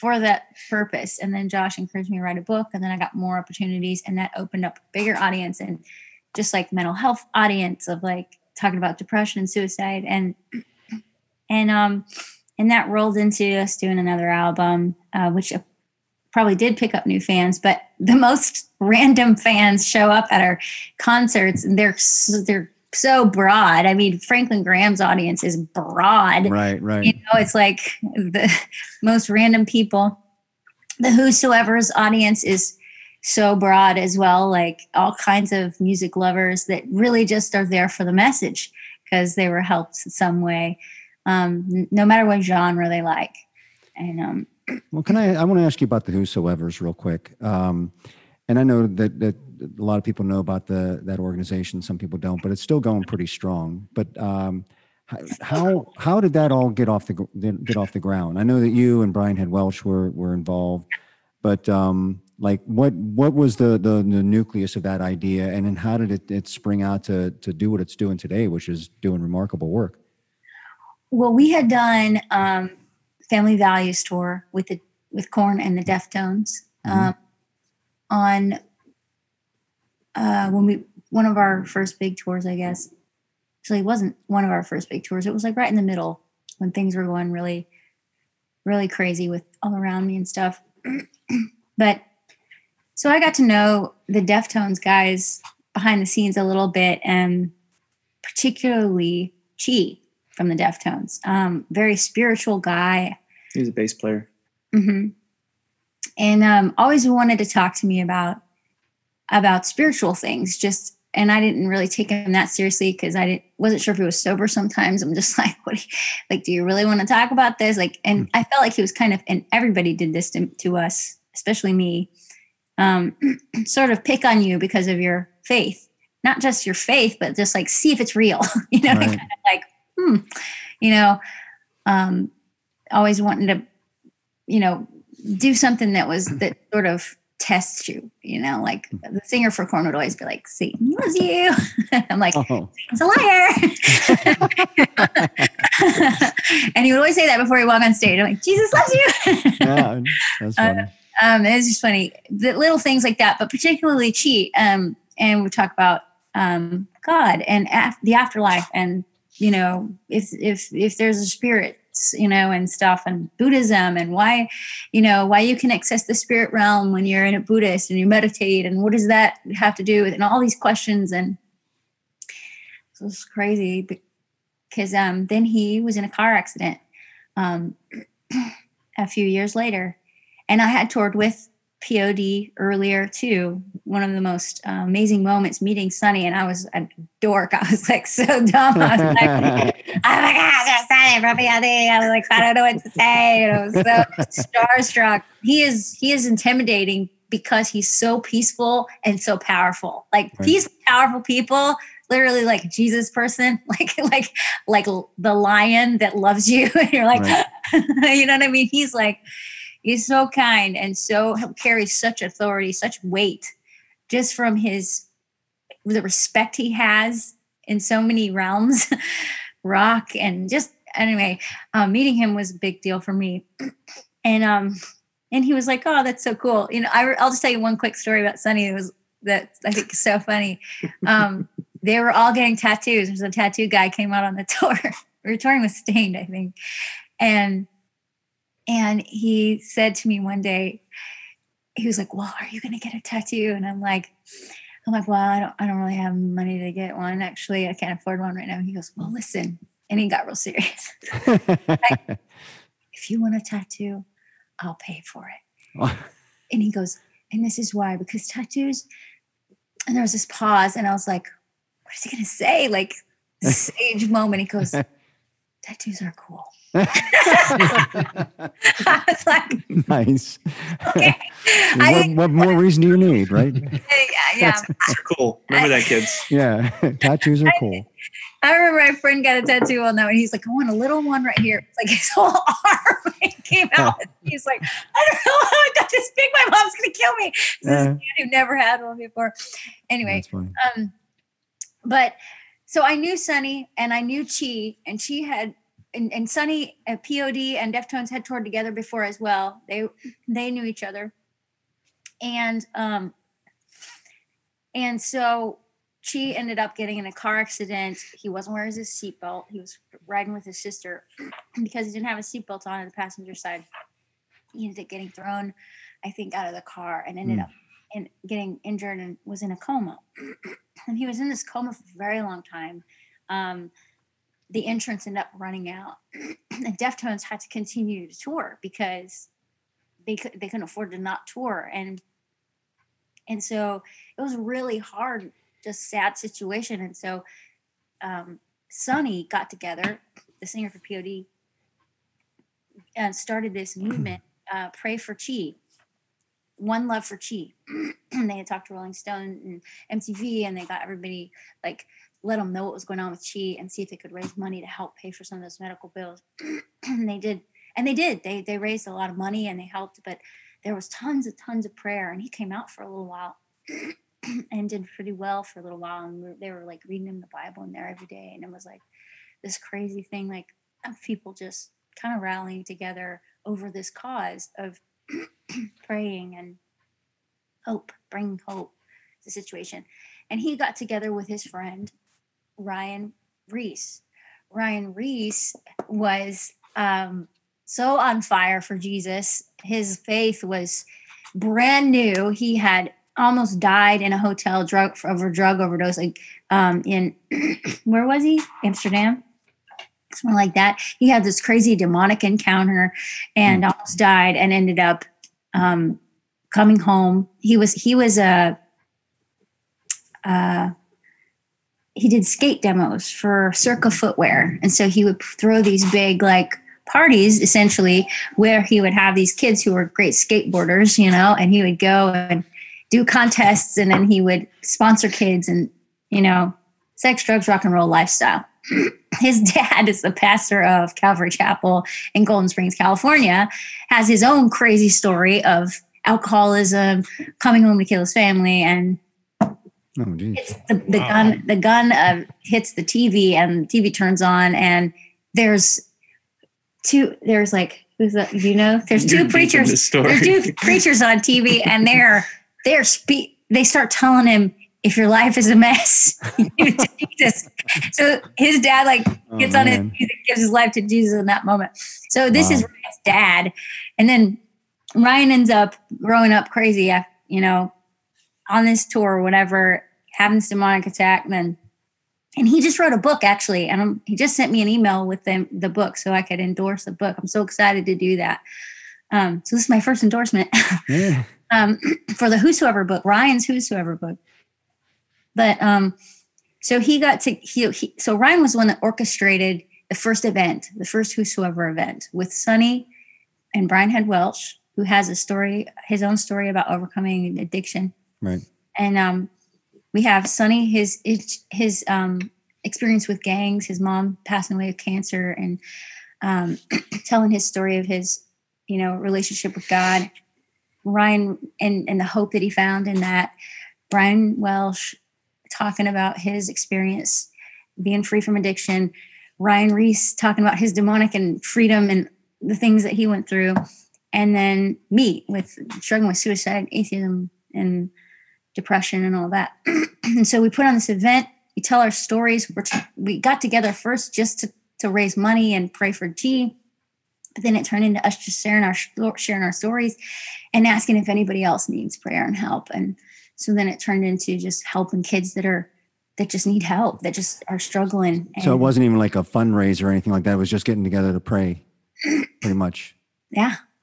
Wow. So going, and he's in high school. He like he goes to high schools, and he goes to rehabs, and he goes to halfway houses, and he goes to like juvie detention centers, and um, these he does. He's just so raw and edgy. Right. It's like even when I first met him, he was brand new. You know, his stories were like like like I can't get that. you know, he's just like so real. No, he's not a church person. You know, Right. You're like uh, this is a little rated R uh, here in this church. That's my radar testimony. yeah but he's gotten a lot more like seasoned in how he tells things you know not not in a churchy way still but you know a lot less like graphic in some parts Right.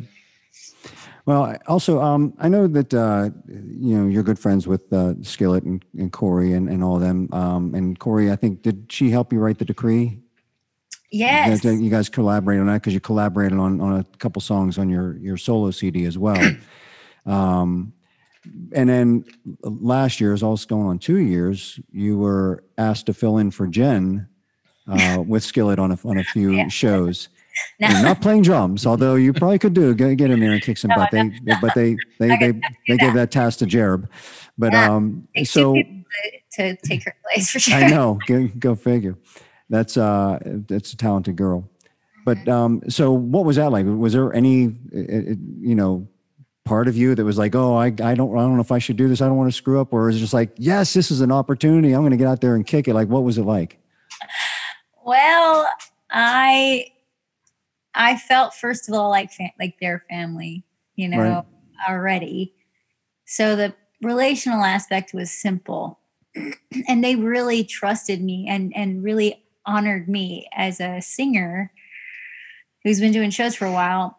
And their confidence in me really helped my, you know, situation, I think, because because generally when it's my show, when it's a Lacey show or Flyleaf show, I'm not worried about. I just I'm like, okay, God, you gave me this microphone, so help, you know, do whatever you want. You know, I'm not worried about if it flops. I'm I'm not. If it flops, it's, it's on him. but if I'm if I'm if it flops and I'm trying to fill in for Jan, it's like everybody's gonna look at me and I'll be like, okay. So it, was, it felt a little, you know, a little different in a you know, ner- I was nervous because it's not natural to sing someone else's songs. You know, if they're your songs and you change it, it's Right. somebody else's, and and they are a very different band. They're very different in the way they do things. We're more like sloppy, like, oh, I'm sorry, not not Josh is not like that, but you guys are more more just rock and roll. Let's get out there and let's just jam and let's just play. Where they've got to be kind of more precise because of the backing track, you know, like the music that they They have playing there and lot of- stuff. And yes, they do a lot of very layered things that are Right. so makes the show awesome. It right, makes the show one of my one of the most i was like so the first time i saw that show i was like this show has to cost a bazillion dollars How do you do this it is a spectacle. Yeah, it's great. And and I, to see it behind the scenes is really cool to see how they do it but you definitely need to know what's going on and and and i tend to be just like i'm in the moment.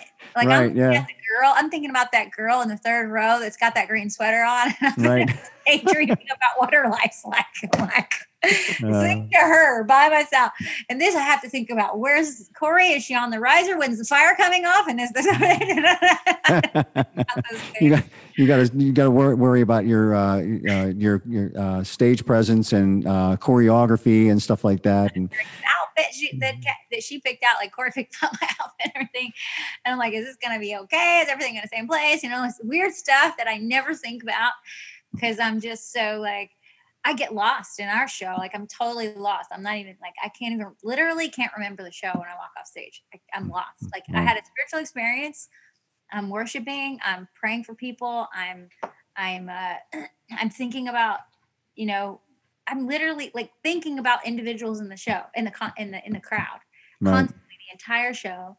I'm thinking about the meaning of this song to that woman right there, and I feel like it's I feel sort of like a clairvoyant moment, and and, and it was really cool because I used to have this assistant. She's nice. She really was. I called her my assistant, but she, she, I I really had her there as a prayer warrior, and I had to give her a title, and she's a great makeup artist, which was a bonus. right. Um, But she just came with us from the very beginning when, when we were in our 88 Ford Club Wagon van across going across the US. You know, she got a little spot there by the she's a tiny little lady and she got her little spot there by the by in the front bench of the van, like by the window, and uh, came out out with us, like grown woman, like career and everything. Took her little suitcase and left everything to come on tour with us. Kids, who knows if we're gonna be successful. right. She did it. Um, Well, there, I, I, I read, uh, you know, majority of the feedback um, was was very uh, uh, praising of of your work and, and what you did. You're always going to have the the boneheads out there. Oh, she's not Jen, whatever. But majority of people, and my, myself included, thought you you nailed it and did a great job. And if anybody else wants to see it, those videos are out there on, on YouTube uh, to watch uh, Lacey singing with Skillet uh, and judge for yourself. I think you did a great job. Link right here. Link right, other side. Over here. I love the naysayers, by the way. I love well, as long as they're honest. They're just Right. yeah, but I love honest people. They're my. F- I love it. Well, that's, that's, speaking a little bit more uh, of, of Korey and stuff, are you guys, uh, is there plans to re- uh, collaborate anymore on new material or no? Right, not not right now. Lacey and Korey are like a writing. It's ridiculous how quickly. Like they wrote six songs. We've only released the decree. We're about to release the second one It's- and third one. But like they wrote six songs in like what three days, three or four days. It's like Yeah. They're a dynamic duo for sure. And so I think it'd be cool. I think it'd be cool to do that, but it's also cool too. We tried like on Life Screams, we did three different sort of sessions. We did Lacey and Korey session where they wrote together. We did a session with um, a guy named David Hodges. He used to play guitar in Evanescence back in the day. He's a producer out in LA, a writer. Um, and then we did stuff where it was just our band here in Pittsburgh in the basement, Nirvana style in the garage, just throw the amps on and just see what comes out. So like the other two are very calculated, right? Official writing sessions. Yeah. And the other one was just like, let's just jam and see what happens. I think the only song that came from that that we used was Rot. I think that was the only one that was actually from like those sessions there, but the rest were mainly for that. So I like kind of spreading that out a little bit so it doesn't have sort of the same sound, you know what I mean, throughout the album. Right. Yeah, it's it's Korey is definitely um I would say she's a genius. I think that is probably the best way. She's just she knows she hears things in her head constantly. She Right. constantly has songs going in her head. She wakes up with songs in her head. Wakes up and looks like she's going on stage. Like she is I've never seen her off her game ever. right. And I stayed there and I'm like Well, sh- that- sh- she's in the right field. I think yeah, that is that is her thing, and she's excellent. She's just an ex. She's just. Well, it's probably also a nice release too to to do something outside of Skillet to collaborate with you because you know. yeah. The first time that we wrote together, she said something like, something like, "I I like working on music when we're not touring to remind myself that I like it." I'm like, yeah. and she's one of the smartest people that I've ever met. She's really deep person. She's like, we get, on- we have a lot of levels that we connect uh, on, and and she's just so honoring and so kind to me. Like, I just, I feel like it's too much sometimes. I'm like, how do you put so much trust in my opinion about that? you know, because I really don't know. I'm not really like she's a real musician. She knows like all the instruments. She knows all the. She knows right every every aspect. She knows recording. She knows everything about like radio and what they eat and la la la, and all the things. And I'm just like, I don't know what I'm doing. Like I don't I don't know what the note is. I don't know how to read nothing. I don't know. I'm I barely know how to. I mean, I know like three chords on the guitar. Like I'm just like I know well a little more than that, but I I just think it's cra- crazy because she's just so honoring of me, and she's so great about it. And that's I think that's why we wrote together so quickly. She really trusted me, and then she's just really great at making songs. Right. And so, and I just caught on. I mean, it's a really easy way to write. It's just easy. Well, I mean, again, you listen to your your solo stuff. I don't think you you I don't think anybody listening to that um, is going to come away thinking, well, they, these guys don't know how to write songs. What do they think? And I don't, nobody's going to come away thinking that. So, the, so it's a great album. And um, like I said, I think it's it's it's a collaboration of you know multiple facets, but you know not just with with uh, you and Korey. Josh obviously had a you know huge hand, obviously in that. Um, The but it was amazing. Like I, I, I like care. I'm sorry, I interrupted you.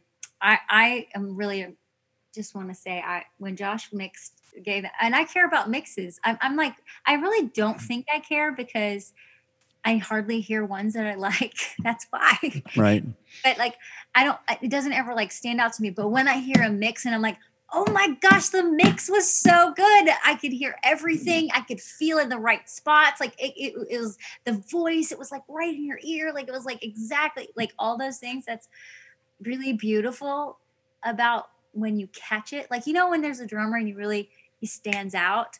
Because there's something special about it. And every other time you don't even think about the drums or like a guitarist. Josh is a kind of guitarist like that too.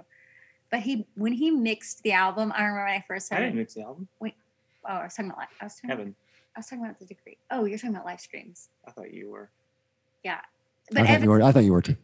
Everything I learned, I learned from Evan, just so you know. So you can Evan, brag Evan, him. Evan is the first one. Evan is one of the, the first ones out, outside of two other producer or mixers um, that I that I felt that way about. Two others is it, and then Evan. And Evan ended up doing Life Screams, which He's, I love. he's a friend of mine. I had a Pittsburgh local band called Kairos, and our drummer had a brother who lived in Los Angeles named Evan, who was just in a band called Cage Nine. Which has amazing albums, by the way. Really good band. Really he Really had a studio. sounds. He's always recorded his own stuff. Yeah. And we just said if we're gonna go record, I'd you know, I showed her Evan's CD. She goes, I want to sound like this. Yes. Right. We went out there, and this is kind of jumping back to our beginning conversation, but like his studio was a room just like mine, a really small studio. His gear was from the 90s. It was not great gear. His microphones were busted, but that dude There's knew how to use air it. conditioner Right. in the window. I'm like, don't turn that off. He's like, "It's. Yeah, there's bands playing on both sides of the room, like you know, while we're trying to record vocals, and it's like he he didn't have all the expensive equipment that you've seen in these amazing studios. He had you know a very heart. very modest setup and just crushed it. He knew what to do and knew how to make it sound the way that he wanted to, and so he was Evan Rodaniche. yeah he was a- definitely definitely a great sound. I my you know one of my favorite cuts off that is "Life Screams." The uh, you know just such a powerful song, uh, and and again it's one of those songs. It's like there there are certain songs that, like whenever like the the the chorus kicks in or something or the vocals come in the background vocals. I don't know what it is. That you, you just hear a part of the song and you go, yes, they nailed it. That's that's the way it's supposed to be. And and that's just one of those songs. Like when it kicks in, you're just like, uh, that's exactly what you're supposed to do. And it's all you know, a little uh, ching, ching, ching, what you do with the guitar there, um, you know, is just like, that's like in the perfect spot. It's like, so don't, you know, folks, they don't, they're not just going in the studio, just jamming. Okay. This stuff is thought out. At least that's the way it comes across to people who are listening to it. So um, it, it sounds very well put together. So the, this, um, with, with some of this time off, and I know I even probably know the answer to this question, but I'm going to ask it anyways. Let me let me preface it another way. You have uh, three books that basically tell your life. You have the reason, which is uh, your early life and childhood, and and how you uh, were saved, and that talks about you know the formings of Flyleaf and and with meeting of Josh. And you have the mystery, um, which is about uh, relationships and about how uh, tough relationships are and about how there, there are a lot of uh, work. Um, and uh, then you have the return, which just talks about basically it. I look at all these are like instructional books. You know what I mean? It's instructions on how to live your life by returning the love to God that He has given you, and how to live your life with, you know, everything you do should be showing love towards God. And uh, so, with some of this downtime, is there a need for a fourth book? Are you thinking about a fourth book? Look at them. Josh, Josh is like, That's the perfect answer. um, four and five. Four and five. at least. I Yeah, don't know. Oh, listen, we- writing a book It's stressful for Josh. it's hard for me. I'm not writing the book, but Right. you know, like when Lacey had to go through her childhood and all these, you know, really deep emotional things, like she has to work those things out and relive them so she can capture them. You know, Right. like it's a big deal to do that. And same thing, you know, her second book where she had to talk about her first marriage and her divorce and all these different things. And you know, it's a messy situation when you're like going back through the stuff that you came out of right. you know, to get it informed. And so like there's two other books and I can't say what they're going to be about, but like I think it's important. They're they're going to be books for her. You know, technically our contract with our um, publisher is up, and so I feel like a lot of the things that we wanted to talk about or weren't sure to, we can do whatever we want now because we're not in the contract anymore. but I think the next two books, the next one in particular, is going to be really important. Um, if no one else, just for Lacey, and that's I think that's how all good art is. If you're making art just for yourself because it's something you would like, generally other people are going to enjoy that too. You know, Yeah, absolutely. we've never made music or art or anything to please other people. You know, and I think that um, There's been times where we've had to do that. When? With Flyleaf, but Oh, not okay. us. Right. Well, I doubt that uh, whether you set out to uh, write a book that's going to be inspiring or instructional, um, you know, I think that it's if that's just something that naturally comes out of out of writing, um, you know, just know that I think that when when I've at least feedback I've gotten from pe- other people who have, have read your books and stuff, that's that's what's happening. I mean, people are getting inspired. They're getting, um, you know, basically good instructions. Oh, yeah, I never thought about it that way before, whatever. And um, you know, that's the way kind of like I, I looked at, uh, uh, at at the return.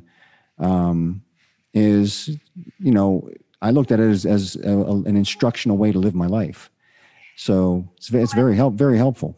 Well, that it, it's interesting you said it that way because originally I wanted to call it the stewardess, um, but then they were worried that it would that people would think it was about money. But it's a it is is supposed to be about recognizing life as a gift and how did you use it when you face God? What is he gonna you know like what did you do with like you could face him tomorrow? What did you do? I mean, people are dying all around me right now. It's crazy. Like every time I turn around, I'm there's somebody at a funeral or something is going on, and so you're I'm having to talk to my kids about this almost every day, like um, about yeah, tomorrow's not guaranteed. If you face God tomorrow, what are you going to say? When you come out of this body, you're going to be in front of your Creator Right. and what do you do with the gift he gave you and so what i wanted to share and what people ask me all the time like how did you become a rock star how do you do this or how do you do that and really all i do is just try to say that like okay god thank you for a new day how can i thank you. How can i love you back? Just like i said. So that's how everything that has ever touched the beyond me has gone come about. Um you know i'm ready i'm ready to go. Like i'm ready to go but god's like it's not time you know Right. Yeah. and i'm like okay well so let's let's do this adventure you know? And what is this one you know um But when the time comes, I've, cause I'm, I'm, I'm kind of in the same boat you are. I'm like, I'm not in a rush to go, but I'm ready to go. i know Mhm. because you had your own season where you're having to face death and have Yeah. to like deal with it like well what if this was it what'd you Right. do did you did you do what you felt like you're supposed to do today i mean Yeah. what if today's all you got you know Right. calm down about everything else just what's right in front of you you know and i think that that's what makes us work together so well and that's that's kind that's kind of what brought me to you because you know I mean it's I, I just have this you know I I'm led by the by the spirit and I, I was told I was told to to get in touch with you and reach out to you and and somehow something would come of it and I'm like "Uh, whatever okay God I'll, if that's what you say let's do it so and See, that's, that's what- my whole life that's pretty much every day like Right. It's very difficult to live with somebody like that. Can I just add that, please? Your poor wife, Michael. I know I know she says she yes you you, you can have sympathy for so, No, I mean, it's a rich life of adventure and uncertainty Right. So, anyway, so yeah, we probably should wrap it up. Um, but I really appreciate you guys taking the time to to do this. I and again, I, I didn't want to make this a the, the a typical, you know, let's go through Lacey's life and all the stuff that everybody knows and stuff like that. So this is the stuff that's on my mind, and and uh, if it's on my mind, I'm sure it's on someone else's mind. So, but uh, is there anything you guys want to plug? Uh, anything you've got coming up? Um, actually, you know, a little over a year ago, we met this guy. Um, wanted to work on a feature film with us, Hmm, and uh, sounds interesting. very persistent man. Let me tell you about this guy named Michael. Sounds like some idiot that I know. He's a Yinzer from Pittsburgh. That's my buddy. Um, yeah, so we're uh, So you're making a movie, huh? I Hmm, can't that's say too much, but we're finally making a feature film. that, Awesome. uh, is going to encapsulate Lacey's story. three books in Um, one no i don't really know maybe it's a trilogy We'll see. We uh, could be a trilogy. can't mention the name yet, but we agreed on a director and um, excited. We got a great team of people all coming together, and so uh, yeah, that's exciting going into Yeah. the new year with you know everything in place. So So every, anybody that's been, you know, I know that we've been teasing this for almost two years now or something going on that. So you're like, what, what's going on? What's going on? These things take time, people. They really take time. Trust me, we're still working on things. It's still coming and things are pro- progressing and moving forward, but these things do take time. Some movies take, you know, five, six years to put together, but you know, hopefully that won't be this case, but you never know. But um, so, how about anyone else? You want to uh, people to keep in touch with you on on uh, social media at all? Would uh, get your your Instagram is uh, official AC Sturm, right? official Lacey Sturm Instagram. Most of them are official Lacey Sturm. Twitter's just Lacey Sturm. Um, we're doing, And jo- jo- Joshua Levi Sturm for Joshua you. Joshua Levi Sturm. Yeah, you can follow me too. I forgot. Yeah. Um, well, hey, you guys No. are a pair here, so why not? Let me ask you a question. I'm I'm thinking of like making the studio legit um, and Yeah. actually starting to take on clients. Um, There's one right there. There's one right there. There up- we Over go. here. hey, Mike, you got my wrong name up there again. It won't. It won't show. Don't worry. okay. I'm actually um, looking to start. I'm actually doing a, an acoustic single here in early January, but I'm looking to do my an acoustic EP Yeah. of like four four songs, sort of have a story. They're all sort of related, and it's just gonna be called Just Me. It's just gonna be me and a and an acoustic and an acoustic guitar. Um, you know, I'm a local guy here. Obviously, you could tell from my accent. I'm here originally from Pittsburgh, but I've been doing on even my musician page, and I started. I've been playing for years, but I started out at zero, and you know, 36 followers. I got like 2,700 now. But the last thing I did was just a cell phone and me playing a song about if I, you know, if I met somebody who found out they were dying from cancer, it's got over 19,000 views just from my Yeah. from my cell phone. So I'm looking to roll with that because people are actually paying attention to Yeah. versus me, you know, turning on a Marshall and pulling out some of my electrics and doing that. So, I mean, that's really something that I'd like to get started up in in February. And I've been, you know, I've been talking to some of the people around here, and I actually was contacted by somebody that I'm doing the single ad. Actually, is trying want me to promote his new studio, but it sort of gets back to the whole sort of thing of, is it really of something that I could that could be radio play because of the sound quality. I have some really nice guitars and Martin D35. I also have a couple of the triple O's, the 16 to 15 series, and that. And I'm just looking, you know, I don't expect it's going to take a million hours, but I'm looking for somewhere, you know, good to go. Maybe even have a good story behind it. Maybe get some people to pay attention, and hopefully it'll hopefully it'll like. it. I think it's actually going to be pretty good. That's awesome. Well, is this also a, a call for uh, clients? Do you want people to contact you if they're interested in studio time? know. You know, I'll set that up officially when I'm ready to pull the trigger. We'll see. I'm, I'm mixing my first album because I've done mostly singles up to this point.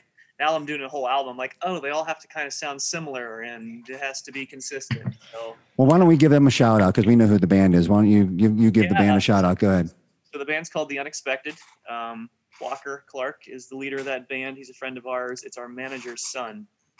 Uh, they actually came on tour with us, did some shows. If you guys saw us on that one tour, And the music sounds slamming. It sounds great. It's really great. It's coming from Josh. Anything he does is so good. Come on. All right, guys. Well, hey, I hope you and your family have a wonderful Christmas and a, and a blessed New Year. Of course, I'll probably see you before the New Year. We know we're going to see each other before the New Year. But, uh, anyways, uh, thank you so much for taking the time to come on the show. We also want to thank our, our other guest, John Elefante, and uh, thank you guys for making this our first uh, year doing the Blabberbrain show. Uh, pretty awesome. And uh, we're looking forward to season two starting next uh, month, somewhere along the line.